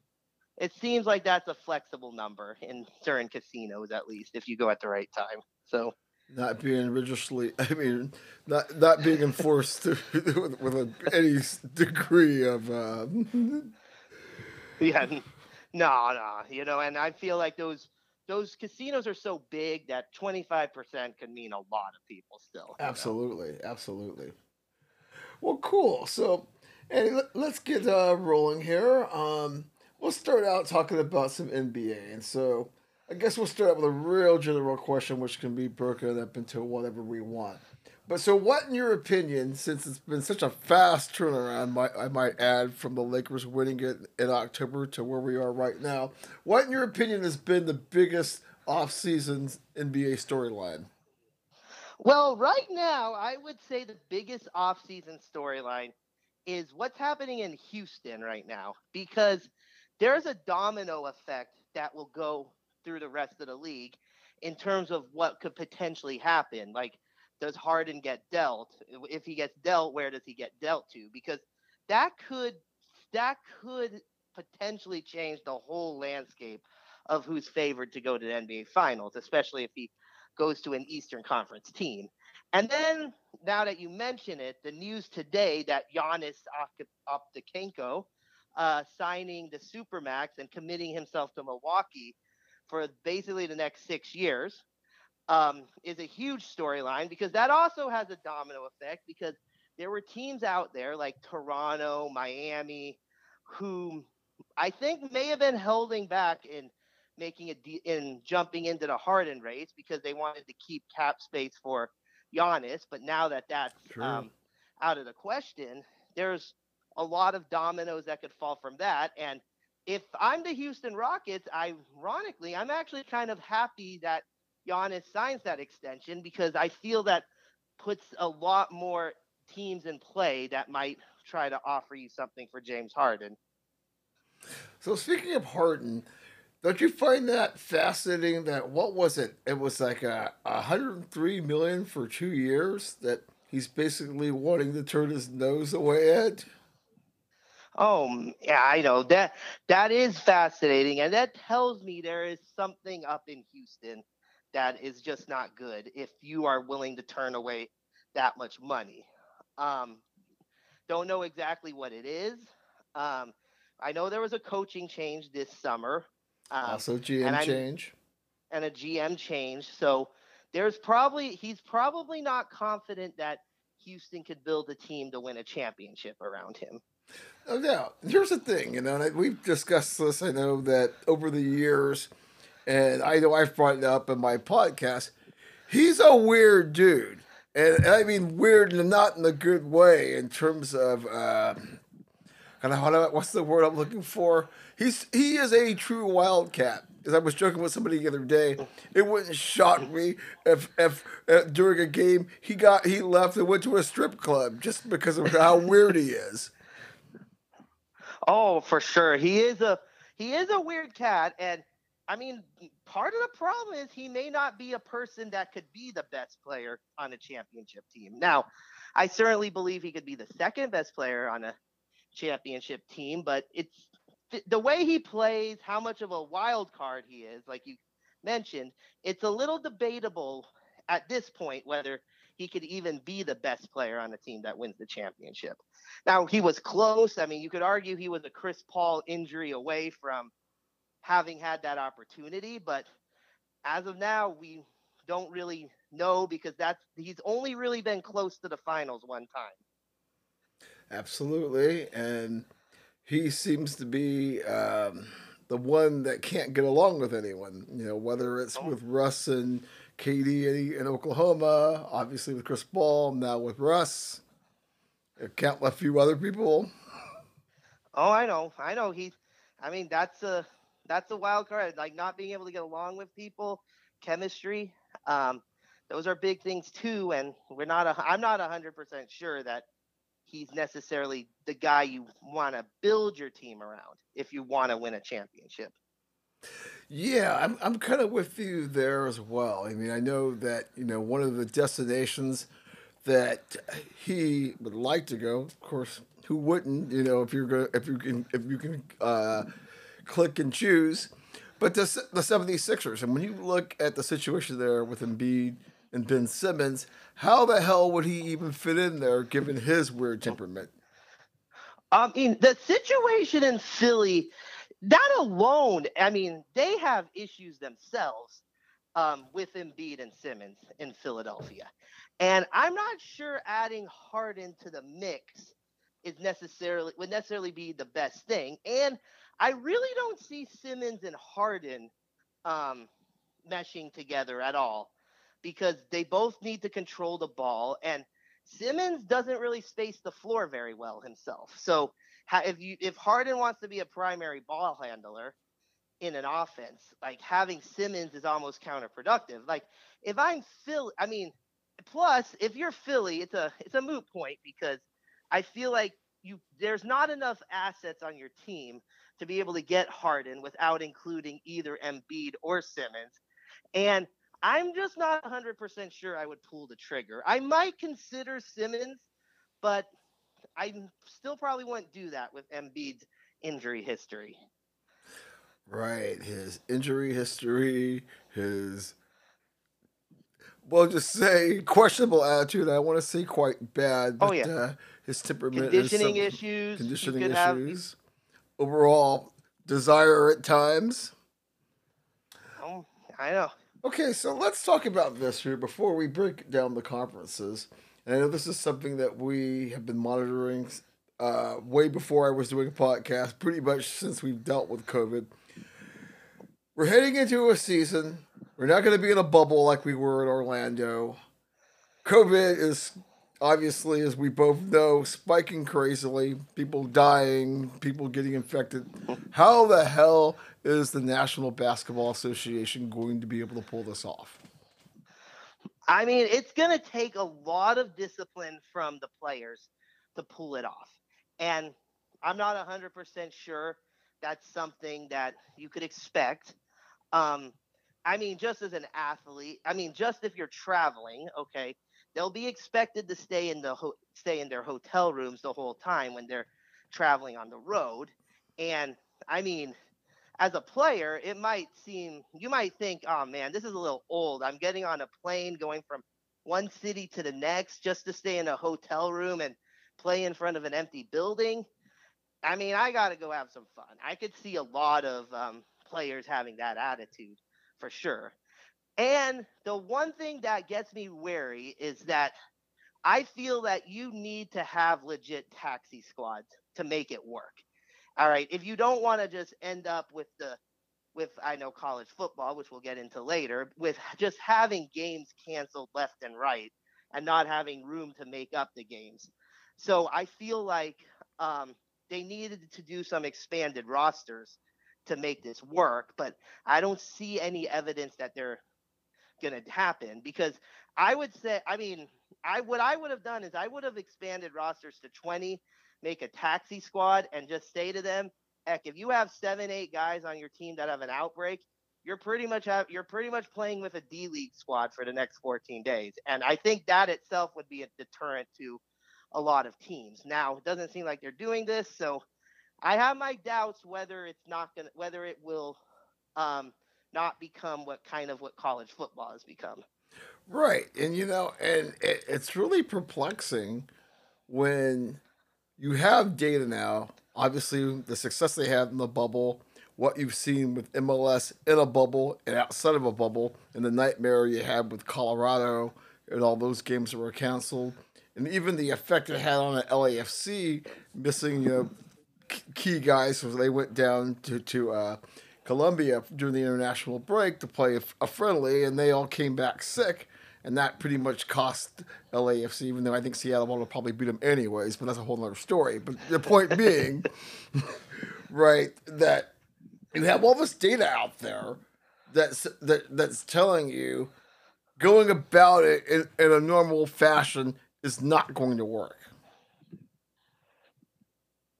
Oh yeah, and unfortunately, at the same time, I feel like the NBA can't ask their players to do again what you asked them to do last summer. Okay. Like if you were the Lakers and the Heat, you spent 94 days in a bubble, isolated. I mean, if don't get me wrong, it was no, it wasn't like a prison or anything, but I, there were players that probably started feeling that way as you spent as much time. I know there were some comments from players that definitely talked about the psychological toll that um, that had on them. So you can't ask them to go in a bubble again. So oh. this is almost the way they have to do it, and you just have to hope they're disciplined. But I also think there needs to be more of a plan B for what if something happens? What if a team has an outbreak? And I know they've kind of split the schedule in half to allow for that. But if there's only going to be a one week break and a team has an outbreak and has to quarantine for 14 days, I just don't think that's enough time to um, reschedule all the games necessary. I agree, and you know that's kind of you know why I guess we're hammering home on this. It just seems uh, irresponsible, and if not that, short-sighted. Like I said, based on what we already know, and we know a great deal, you know, nine, ten months into this, and you know this, and what it's going to take to work. And I know they, you know, time wise, they have a little bit more flexibility. I mean, I don't know what the world's going to look like quarter one, quarter two, uh, 2021 in terms of how close we will be back to a sense of normalcy. But still, right? Let's just say, I mean, we, you know, given how unpredictable this has already been, it just really seems, uh, I don't know, half baked almost. And I agree. And here's the thing I wouldn't be against this. And I don't know if the league's talked about it, but if if a normal healthy person could have access to a vaccine by March, April, I believe I saw Fauci today on TV say that a typical human being, like not a healthcare worker, um, not someone in a nursing home, could have an access to a vaccine by March or April. That why not just start the season in March or April and play like a 48 58 game schedule. All right. Maybe you don't get to have it end by the Olympics like you wanted, or maybe you don't get to have all the players in the Olympics. But why not do that? Try to maximize revenue, but at least do that. Even if you can't get fans back in the stadium right away, you at least know your players are protected and you're not going to have to deal with scheduling issues. Right. And based on what you've just, or, or, or what you're proposing there, I would guess there would be some fans in the stands because that's the main thing with, with the ratings tanking and just an overall uh, loss of interest. You know, we've talked about this in the in the past with you know social justice movements and you know some of the uh, reaction you know against that, which has sort of led to poor ratings. I do feel that having some you know fans in the stands, even if it's twenty five percent, getting there to be uh, more participation would definitely help the league in that regard. And the, the league is that's going to be a problem if we don't have fans in the stands here at some point in uh, 2021. It it is, and I actually saw Cuban today, or I believe it was yesterday. I don't know if you saw this, but Cuban did an Mark, Mark Cuban did an interview, and he was expecting fans in the stands in March or April if we got to that that point. That the point of the split that the split schedule would work perfectly because it'd be first half no fans or limited fans depending on some venues. Okay, depending in what state you reside in, there are some teams that are going forward with limited fans to start the year, like a handful, maybe five or six. But Cuban made it sound that he thought that there could be full buildings by March or April, which I have my doubts about. But I mean, that just shows what's on people's mind and what they think this vaccine could do. Now, I don't know the process. You get vaccinated, you could have full stadiums. I just don't think it's that simple. No, but, it's not. I don't. I mean, I'm agreeing. To be, it just, I mean, but there seems to be hope, and Cuban brought that up. Even though, and he knows a lot more than I do about this. I mean, for sure, than either hope. one of us. Yes, so, we would hope. So, I mean, if maybe there is some plan they have where if you have a vaccine card or something, you could go into an NBA game as soon as April. I mean, I would just have to see if that materializes. Okay. No, I mean, yeah, it, it's one of those things where you know the league needs fans, but if we're still scrambling, you know, right come February, early March, it's just not going to be feasible. No, no, no. Especially if you're just starting if you're just starting vaccinating relatively healthy people in early March, April, I don't expect fans to be able to be in the stands that early. Oh, I tell you, because I'm sitting here while we're talking out of the corner of my eye, I'm watching the CONCACAF Champions match with New York City Football Club and Tigres. And, you know, they just had a cut, you know, of the, the, the, virtual fans. I have to say, I'm tired of watching these cheesy scenes, you know. Oh. Right. The guy with the... Oh, I'm tired of that too. I mean, fans add it. Heck, that Browns Ravens game yesterday. All right, mm-hmm. a little off topic, mm-hmm. but even though there may have been 6,000 fans in the game in the stands, it only 6,000 fans. Just the fact that you were able to hear them cheering, you I mean, seeing all them, it definitely added an element to the game whenever you do see games with fans in the stands, the rare times. Indeed. All right, so let's jump into the conferences here. Uh, let's talk. Let's talk Eastern Conference first. Um, who are your favorites? Um, my fa- I mean, the obvious uh, Milwaukee is the obvious choice. Um, they made a trade, Jrue Holiday for Eric Bledsoe. Um, I mean, from looking at the stats, it didn't really look like that much of an upgrade. But then when you realize how much of a better three point shooter Holiday is than Bledsoe, I could see the extra shooting being key to them. And right now, they seem to me to be the favorites. Now, after that, there's a lot of question marks. Like Philadelphia is a question mark. They got some shooting this offseason that they need. And we all know about the coaching change, and I think that's going to be a positive coaching change for Philadelphia. I mean, I think Doc has a way of getting the best out of certain players, and I think he's a good coach for Embiid and Simmons. Um, another one is Brooklyn is also a question mark because on paper, I mean, if you're if you go back pre-injuries, um, if if Durant and Kyrie could get back to the levels they were two three years ago, they're the clear cut favorite to win the Eastern Conference. But um, I have my doubts just knowing how Achilles injuries could go. Um, I mean, as a Laker fan, I just remember Kobe pre Achilles injury versus post Achilles, and he was never the same player after he tore his Achilles.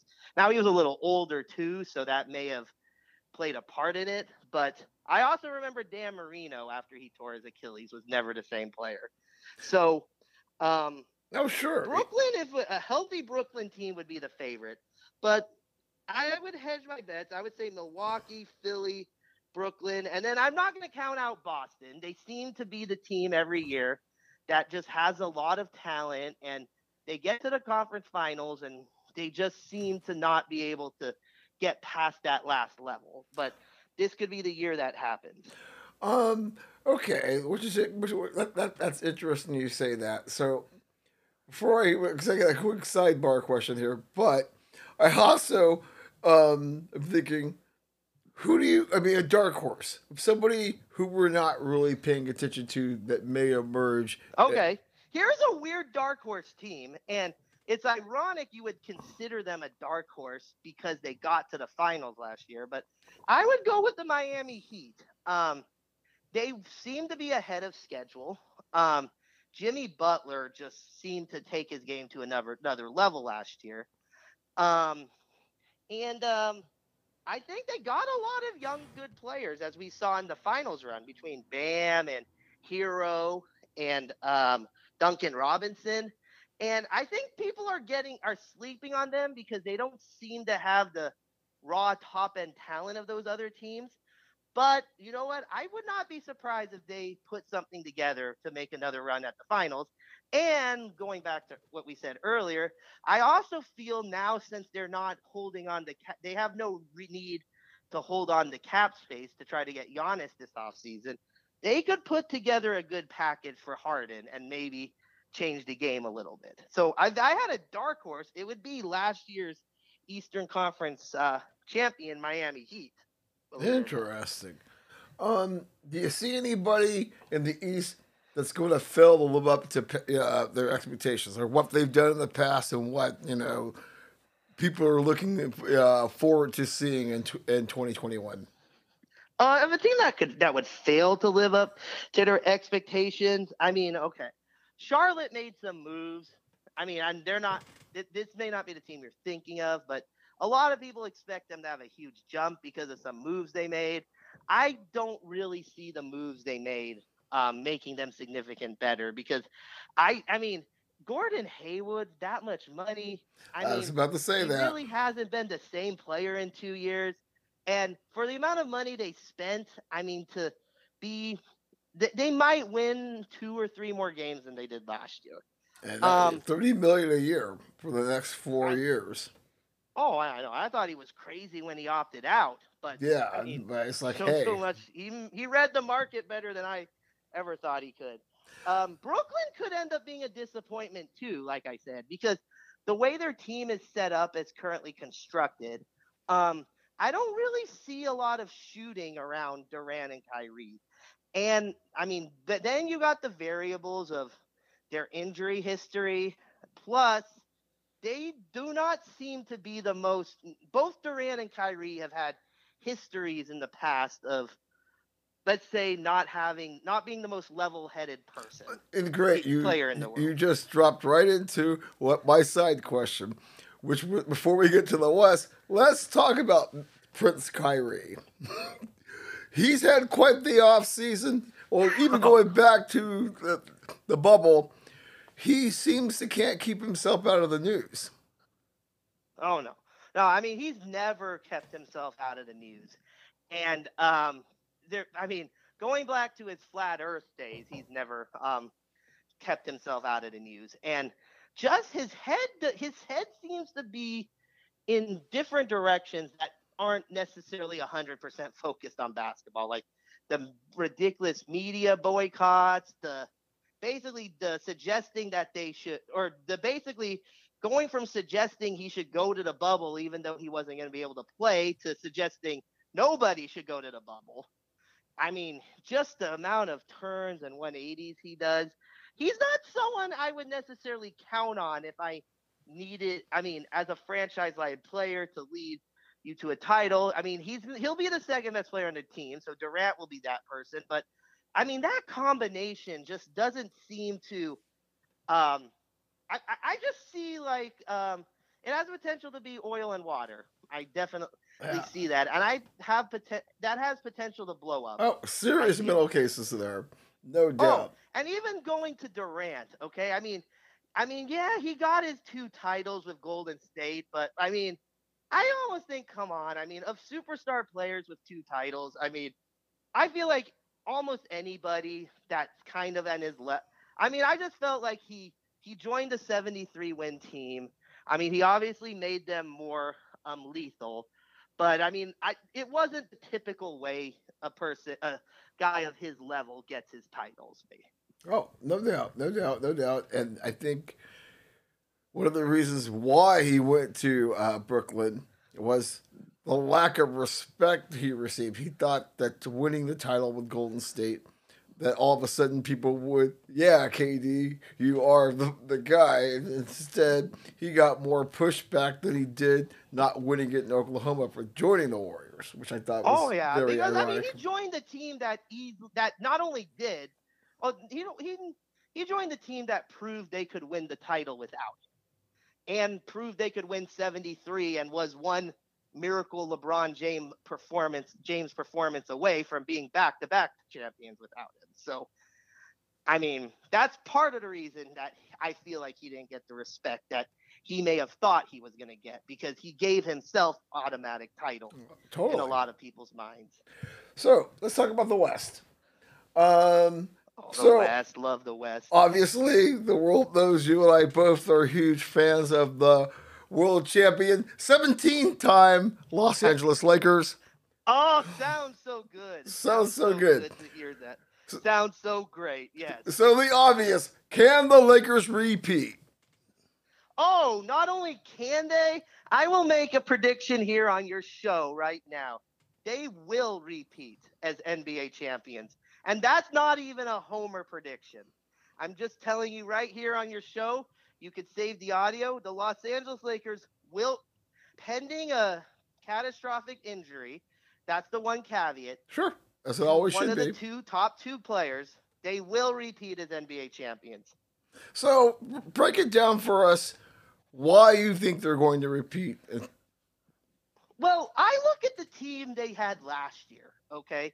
Going into the year, and you could go back and look at the ESPN predictions from the beginning of last year. No one had us winning the title, and I don't necessarily blame that because on paper, we didn't look like we had a team much after LeBron and AD. I mean, we definitely lacked a third scorer that could um, create his own shot last year. I mean, it was all the whole offense was basically relied upon LeBron creating opportunities for himself and the rest of the team. And he did a great job at that, honestly. I mean, it ended up with a title. But when I look at the roster moves we made, um, I definitely like getting Schröder. Um, now it remains to be seen whether he's going to start or whether he's going to um, come off the bench. That's something that's not going to uh, that hasn't been decided yet. But I feel like he could create his own shot in a way that no other no player outside of LeBron and AD on our team last year could have. Um, the Matthews move at the salary we got him for, I feel is great too. I mean, I feel like he's a perfect um, replacement for Danny Green. He could do the same things Danny Green does in terms of defense and shoot threes, but cost like $15 million less, I believe. Um, We like Harrell that. getting Harrell from the Clippers off the bench. Yeah, I know he struggled in the playoffs, but he was a 18 and 8 guy off the bench for the Clippers last year. So, and then last but not least, Marc Gasol. Um, he's a little up there in age, but I mean, as a passer, he was once defensive player of the year. I mean, that was six, seven years ago right now. And I feel like he could fill in the shoes that we lost, but he could more than fill in. He could be an upgrade over the McGee Dwight combination we had last year. Um, so I mean, just looking at our roster, I feel like we upgraded at almost every area that you needed to upgrade. Now, there's some areas we missed. Like I'm not gonna take away how big Rondo was for us in the playoffs last year, and Killer. we're gonna miss him. He was kill. Yes, he was a killer. He gave us the momentum swings we needed. And honestly, the in terms of playing solid D, the McGee Dwight combination last year for us, I mean, they did all you could ask them to do. Serious for- rim protecting. I mean, Yeah. So, intimidating but. I just feel that we got we upgraded in skill, and this year I also feel like, I mean, we may not be as dominant in the regular season. I feel like Vogel will go out of his way to make sure the guys are rested more, especially when you look at what how short of an offseason we got. Circumstances but are going to necessitate that for sure. Oh yeah, and I but I think come the playoffs, um, we're we're gonna be right there, and we're gonna get championship number 18 to pass Boston on that list, which will feel good. Indeed. And I was going to say one quick thing that I was I'm not sure if you were watching the uh, the second exhibition with the Clippers the other night. Uh, I Yes. was I kind of peered into that while I was watching the football game, and boy, I tell you that Gasol's basketball IQ and the passing just he just joined us a few minutes ago, and I was just like going, wow. Oh, honestly, watching that, it reminded me when his older brother joined us Absolutely. back in 08, and it just it just clicked immediately Oh, when with- he joined us. Without a doubt. So And I think he's the same way. I, I, I, concur. So who do you see as because we uh, we're gonna assume the, that if the Lakers don't win it, the winner will probably come from the West, which means who are the Lakers' biggest challengers in terms of t- stealing the crown away from the Lakers, at least the Western Conference one? All right, there's the obvious choice of the Clippers. Um, but man, they seem to have some issues they got to work through that you just didn't that it just all came apart for them last year. But in terms of pure talent, they still are as talented as any team in the league. Um, if Ty Lue could work his magic and get everyone on the same page, they will be right there competing with us. A team that I'm going to say, just because I am, I, just because of how highly I think of this one individual, I think Dallas is a team that I could easily see in the conference finals last this um this year. I'm saying that because of Luka Doncic. I mean, Luka Doncic could easily win MVP. I sure. Think. Um, the growth he started to make last year, and then what you saw of him in the bubble, if he could take his game to another level, I know they didn't make a lot of fancy offseason moves, but because of how good he, I mean, there are times where he looks like the best player in the NBA. Sure, you throw in a healthy Porzingis, and you got a whole lot of trouble there.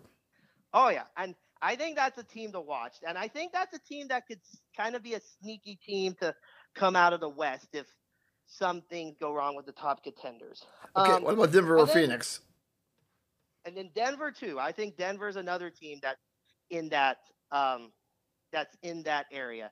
Phoenix, I think, will definitely. Phoenix will make the playoffs this year. I don't think they're a team that could um, make a title run. I'm not sure, but that I mean, it all depends. I mean, and CP3 could get guys to mesh together. I think we've seen that throughout his career, and with him, it's an injury question too. Like last year, Oklahoma City got 80, or he did not miss one game last year, I believe, which is a shocker when you look at his injury history. But we'll have to see if that could uh, hold up in Phoenix. Um, any you got any dark horses? Any dark horses out of the West? Mm-hmm. Um, okay, if I had a dark horse, there's two that I kind of go back and forth. If things, one is New Orleans. Okay, now New Orleans is a borderline playoff team, just in a lot of people's minds. So, but they, I mean, Ingram will be a year older, and we cannot forget about Zion Williams. Now, he's not going to be on his minute restriction. He looked pretty fierce last night. He looked, yeah, he looked pretty good, and I feel like, I mean, I feel New Orleans will make the playoffs. I don't think, and I think they'll clearly make the playoffs. I don't think they're going to be a borderline playoff team. And maybe Bled, maybe the Bledsoe move helps them. They actually the Steven Adams move helps them because he's a sneak. He's a player who I mean, he's not going to go out there and he's not going to score 30 points, but he gives, he's always, I mean, he was seemed to be the one constant on Oklahoma City the last four or five years. When, whenever they lost somebody, they, whether they, they lost a superstar or whatever, but they always seem to not drop in the standings. And I thought about it, and Steven Adams was pretty much the one constant on the team the last four or five years and he definitely gives you good. He gives you good D. He's not a superstar, so I like the moves they make. And the other team, believe it or not, is Portland. Um, I was gonna um, say no holla for Dame Dolla.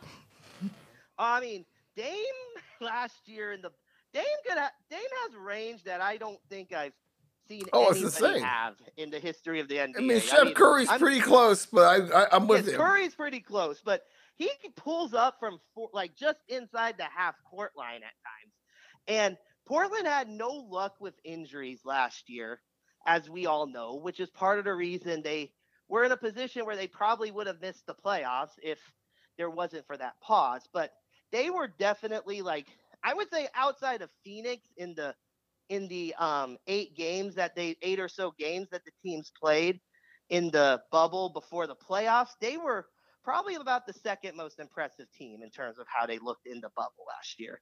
Once they actually had a once they actually had their team healthy. And um, they added um, they added a shooter too, Covington. They added Covington. Yes, they did. So I think that's going to help them also. And I think they could. They're a team that could just shoot their way into contention if everything goes right for them. So then, Who's the MVP in your mind for this this coming season? If I had to guess, I'm going to go back. I'm gonna, I would predict Luka's going to win the MVP. Okay. Now, not not the same as the best player because because um, LeBron's still the best player, but the way the Lakers are going to load manage him this year, I think is going to take him out of the MVP conversation. Um, because I just think don't think they're going to play him heavy minutes. They might give him off nights a lot more, especially at the beginning of the year. But I feel like Dallas is he's going to take a jump, and I feel like Dallas will take a jump in the standings that will enable Luka to win his first MVP award in his, I believe, is his third year in the league next year. Perfect, perfect. Which that's correct, and you know he's he's got some flaws in his game per se, as Skip Bayless likes to point out. Every, every but that said, the upside, as LeBron was just talking the other day, you know, full of expletives, but he's right. The guy's a bad boy, and I, am oh, I'm with you as far as that goes. So before you before you wrap this up, so we you obviously got the Lakers representing the West. Who do you got in the East? All right, I got it's got to happen eventually. I got especially with his supermax contract he signed. I think Milwaukee is finally going to get out of the East this year. Um, they've clearly been the best regular season team the last two years. They haven't put it together in the playoffs for whatever reason, but I just think this is the year that Giannis finally puts it together in the playoffs and gets Milwaukee to the NBA championship. And as we know, the NBA loves these superstar matchups. We're going to get the LeBron Giannis NBA finals that the league so desperately wants to have happen. Okay, because I mean, we definitely were deprived of LeBron Kobe matchup that should have happened, but didn't yes, because of weird circumstances. Weird circumstances. They, one of them was in the finals almost every year for like a good period, but they just never seemed to play each other. Absolutely, know? and it's unfortunate that we were deprived of that. Alrighty, so we're gonna take a quick break here. I will have you back a little bit later to talk about some hardcore college football, or who knows, I might be doing this in reverse. Either, either way, we will be back shortly. All right.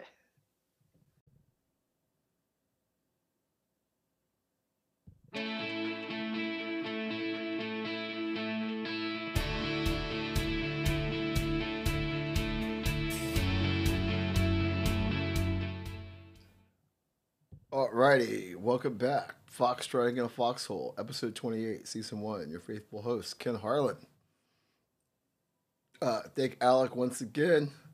Always a pleasure. We'll definitely have him back at mid season, you know, somewhere down, down the stretch to review what we discussed today and uh, explore what storylines are at the time. Working on getting my man Dave Williams back to discuss the NFL as we get ready to wrap up the season and head to the postseason. That should be coming here soon. We've been discussing it. Said the scene. Been slow with that. A lot of weird things going on there. But uh, just did an audio upgrade with uh, my mobile unit, or it's about to happen here. It was supposed to happen today, but we have to wait a day. So I'm definitely gonna have more episodes of that than you can handle. Probably, you know, it's gonna all roll out at once. Really excited about that. Anyway, talk, talk, talk. You'll see it when you believe it. so let's get to the beautiful game wife. Uh, Tin Man Lorient's in a lot of trouble as PSG just scored again. My man Moises Kean showing his magical stuff. That should have been a penalty. Should be a, you know PSG should be playing for a third goal. Spurs and um, Liverpool are still one one. Yeah, a lot of action going on. You know, this time of year is great as you have all these fixtures during the week. Great stuff. So Saturday we had the MLS Cup final. Columbus Crew, Crew 96, Seattle Sounders Crew smacked the Sounders down. I mean, we mentioned in the earlier block about COVID having a, an impact. Wouldn't know it.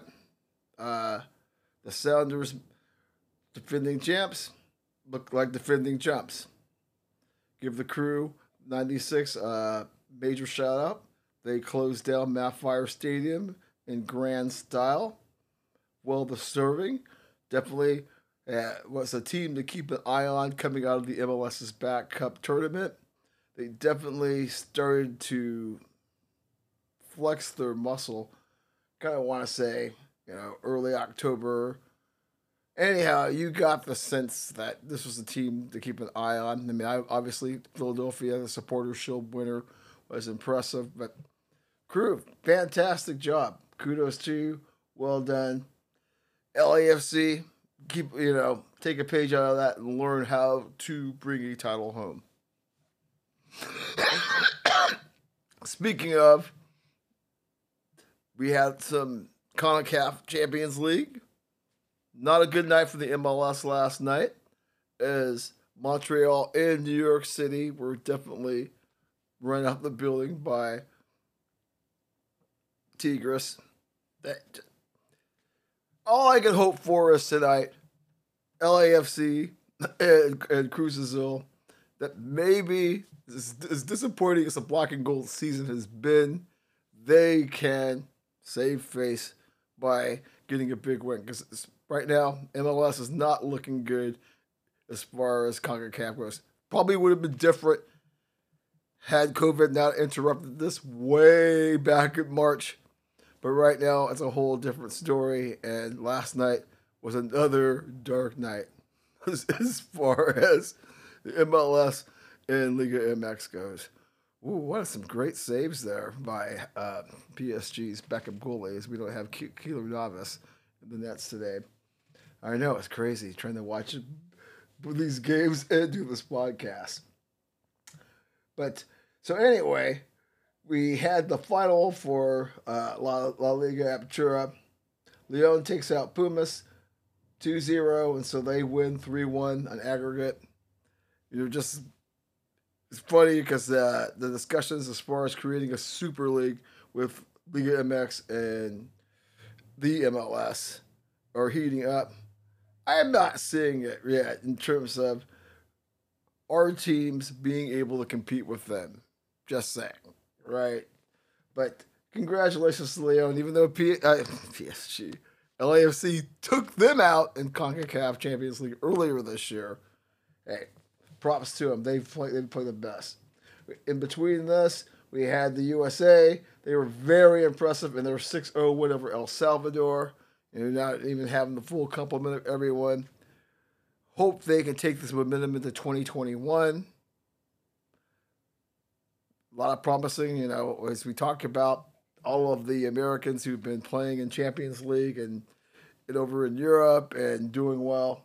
Things look really good there. Uh, Borussia Dortmund sacks coach Lucien Favre.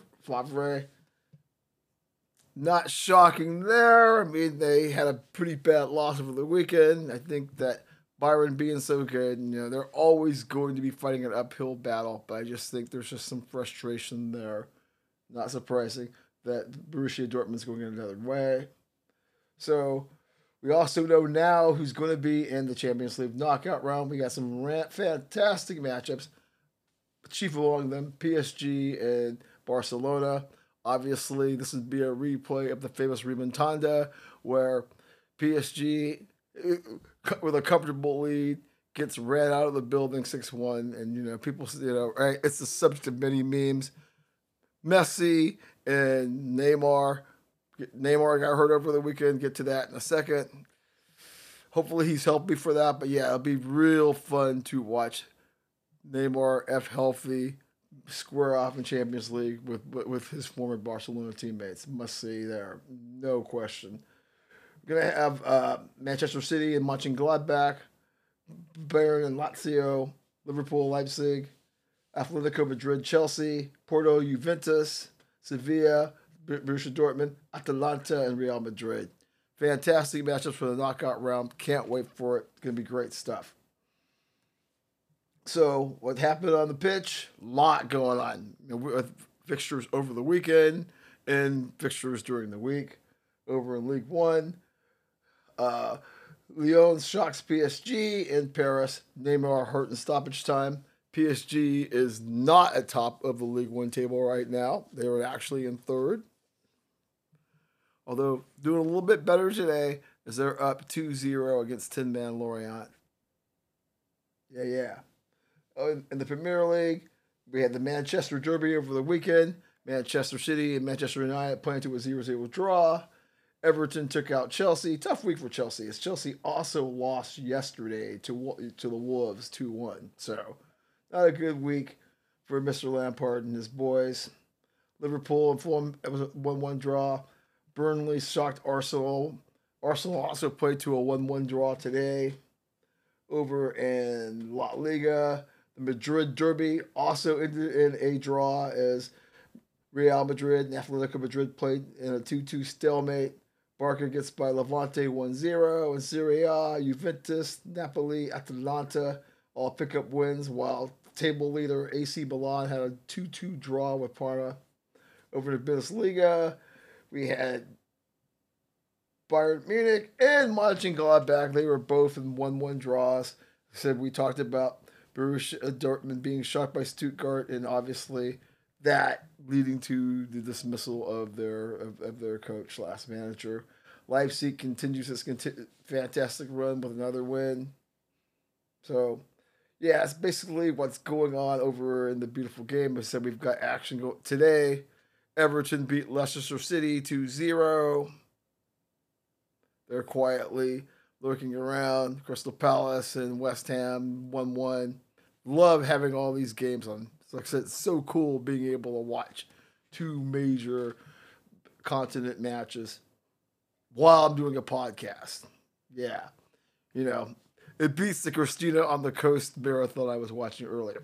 Not that I have a problem checking out Christina Anstead, Elmas Howie, whatever she is this week. You know, just always something pleasurable about watching her flip and flop in those houses. No doubt. Anyway, we will be back. Well, actually, we won't be back. We will actually go all the way through with this because there's no need. So let's just jump to the NFL report, shall we? So, not going on in the field. we talked a little bit about COVID's impact. So let's talk about uh, some off the field stuff. Our man, Dick Sherman, or Richard Sherman, depending on what, what uh, fan base is uh, speaking of him. He says he's skeptical about returning to San Francisco for a third year. He thinks their cap issues are going to prevent him. He would know since he negotiates his own contracts, but he's feeling the numbers aren't going to be there.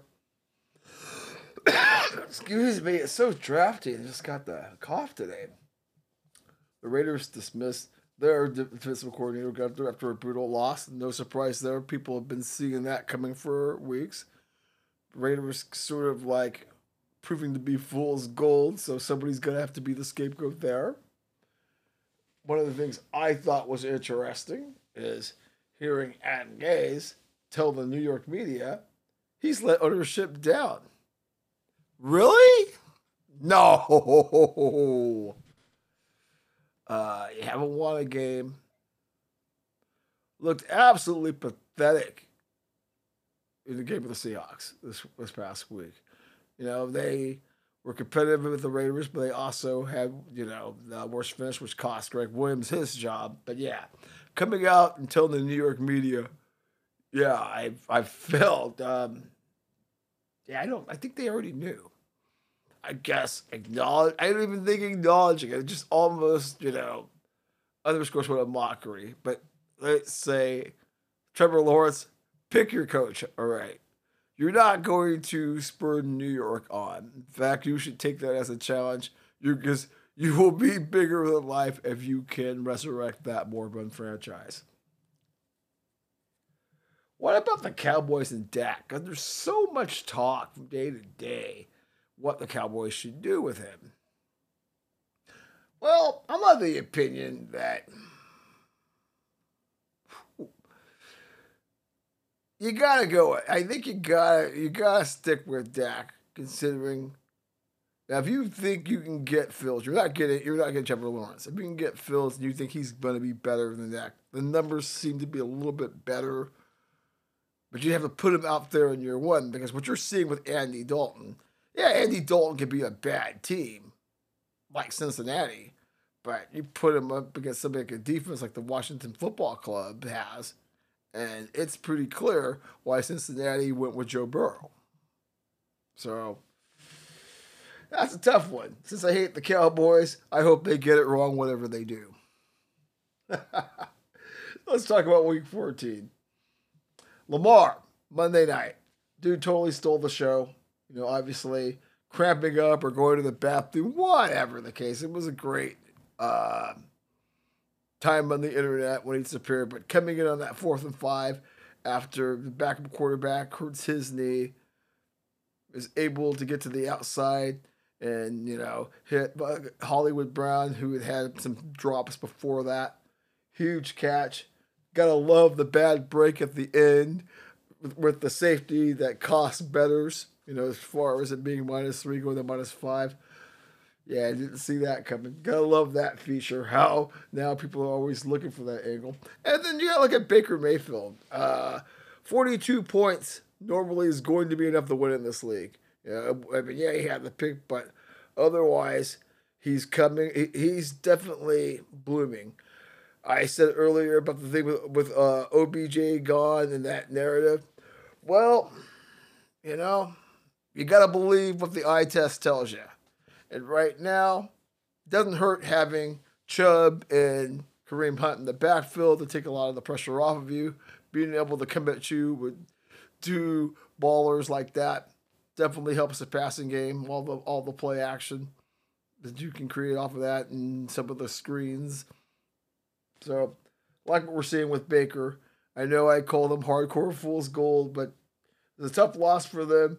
But the Ravens are no slush. They hit, they hit a rough patch, mainly COVID induced.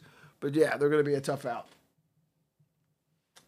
Um, the Washington football team takes over first in the NFC East with a 23 15 win.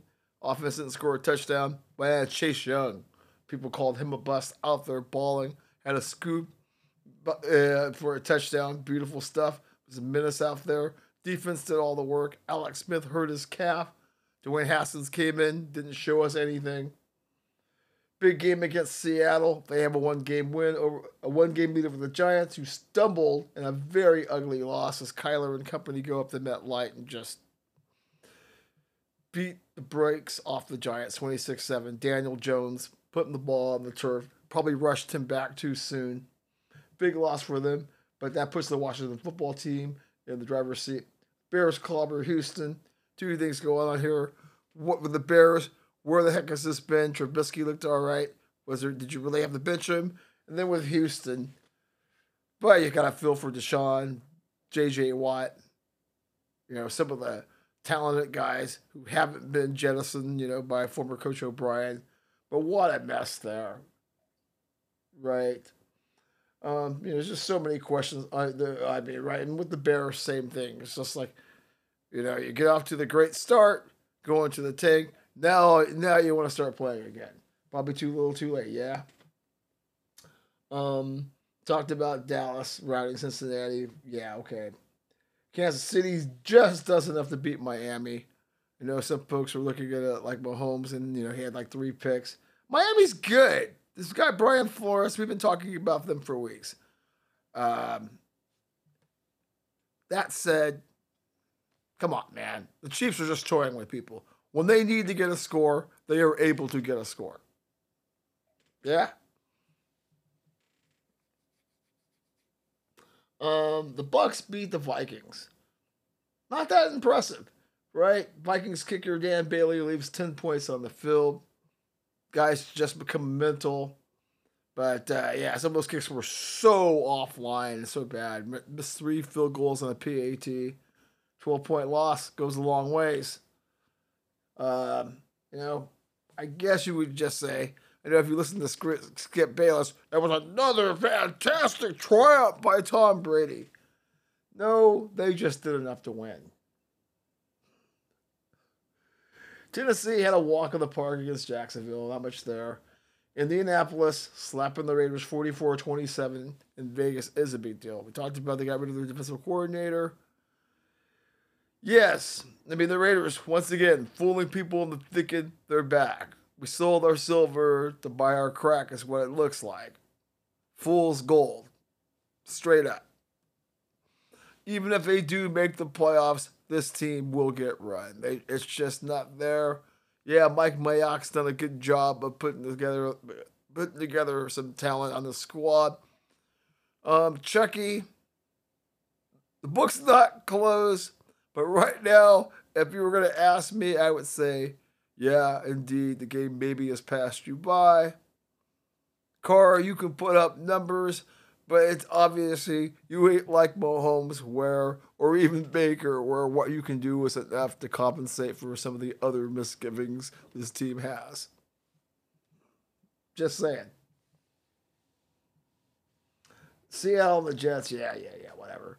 Green Bay takes the number one seed in the NFC with a 31 24 win over the rejuvenant Lions, which brings us to the Eagles beating the Saints. I think the Taysom Hill experiment has been exposed. Jalen balled out. Is he that good, or is it we don't have any film on him yet? Eagles, all of a sudden, with that win, lurking, they have a chance to, to, to somehow win the East if Jalen Hurts can obviously propel them. I will be curious because they have, say, they don't have any cupcakes. So we'll see how quickly coordinators pick up to what he's doing. So obviously, you know, with his legs, I think he had 107 yards rushing, big runs, some really key throws. Looked good. I mean, you know, I feel. I mean, I think Carson Wentz probably went home and uh, broke out, broke out the JD and started swinging it. You know, kind of like um, John Belushi in Animal House. Yeah, I think it was one of those kind of scenes. Crazy there. Anyway, a lot going on there with the Eagles and the Saints. Saints got a big game coming up with with the uh, Chiefs this weekend. They may try to rush Brees out there. I don't think so. I don't know about all the talk about bringing Mr. Interception out there. Um, you know, Jameis. But I really feel we saw the limits of what Taysom Hill can do. You know, guy's a baller, great uh, tool on your arsenal, or weapon, I should say. Yeah, okay. Chargers going to win at the buzzer 30 27. It's two or nine teams. Good for Herbie to, to actually be on the winning side for once. Yeah. yeah. Excuse me. It must be getting a cold here. Um, let's see here. Woo. Okay. You know, as they always say, nobody circles the wagons like the Buffalo Bills. Well, Josh Allen and the boys, they're for real. Now, I know the Steelers, with all the games they've played, they're beat up. There's no question about it. But another team, you hate to say uh, a team that's 11 and 2 could be fool's gold. Well, I'm not saying that, but they've been exposed. And yeah, I think if the Bills and the Steelers were to meet again in the playoffs, we would see a similar result. Uh, like what we're seeing there on both sides of the ball, Stefon Diggs, just a monster. Great things going on there, right with the Bills. Good to see that the torch has been passed. Oh, yeah, forgot about the week starting out on Thursday with the Rams and the Patriots. Every time the Patriots take a step forward, it's five steps backwards with Cam, the whole team. It's just not enough talent there. They've had a great run.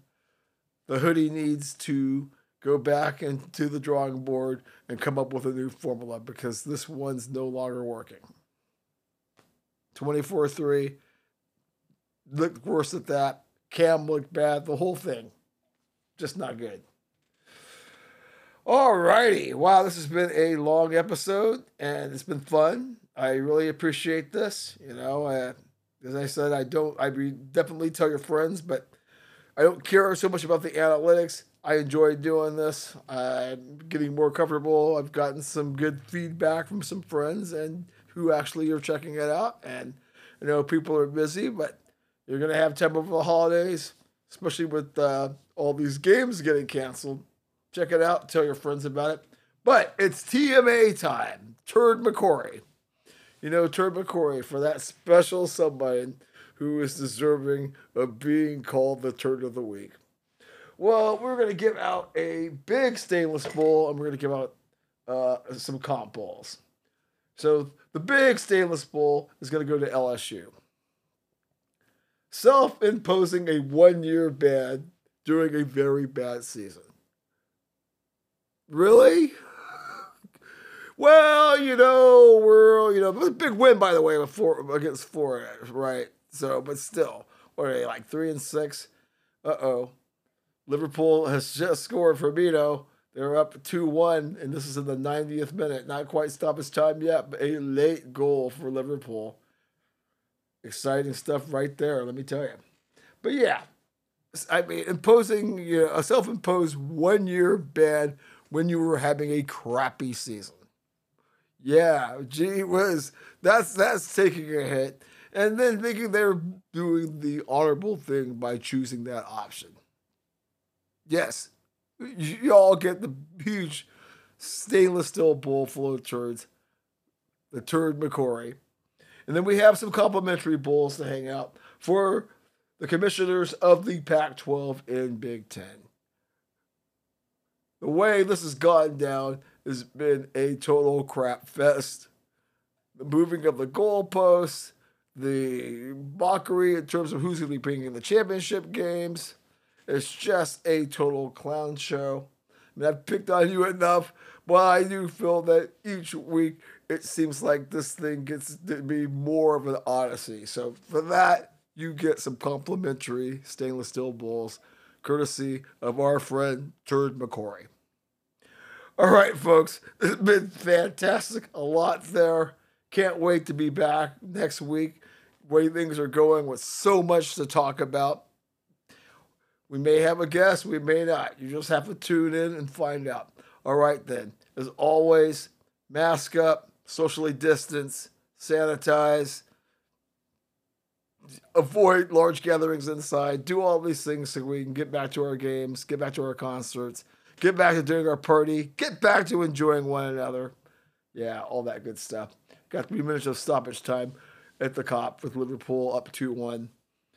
Um, yeah, be safe, be sane. Gonna be a lot to talk about. Like I said, keep an eye out on the scene. Follow us on Facebook. We got a page. Like to put our updates there. And I might say on the way out, yeah, the idea of Cristobal leaving Oregon to go to Auburn, leaving Phil's money. we'll probably be talking about that on the next episode. I can't see that getting any traction. But anyway, we will see you in about a week. Peace out.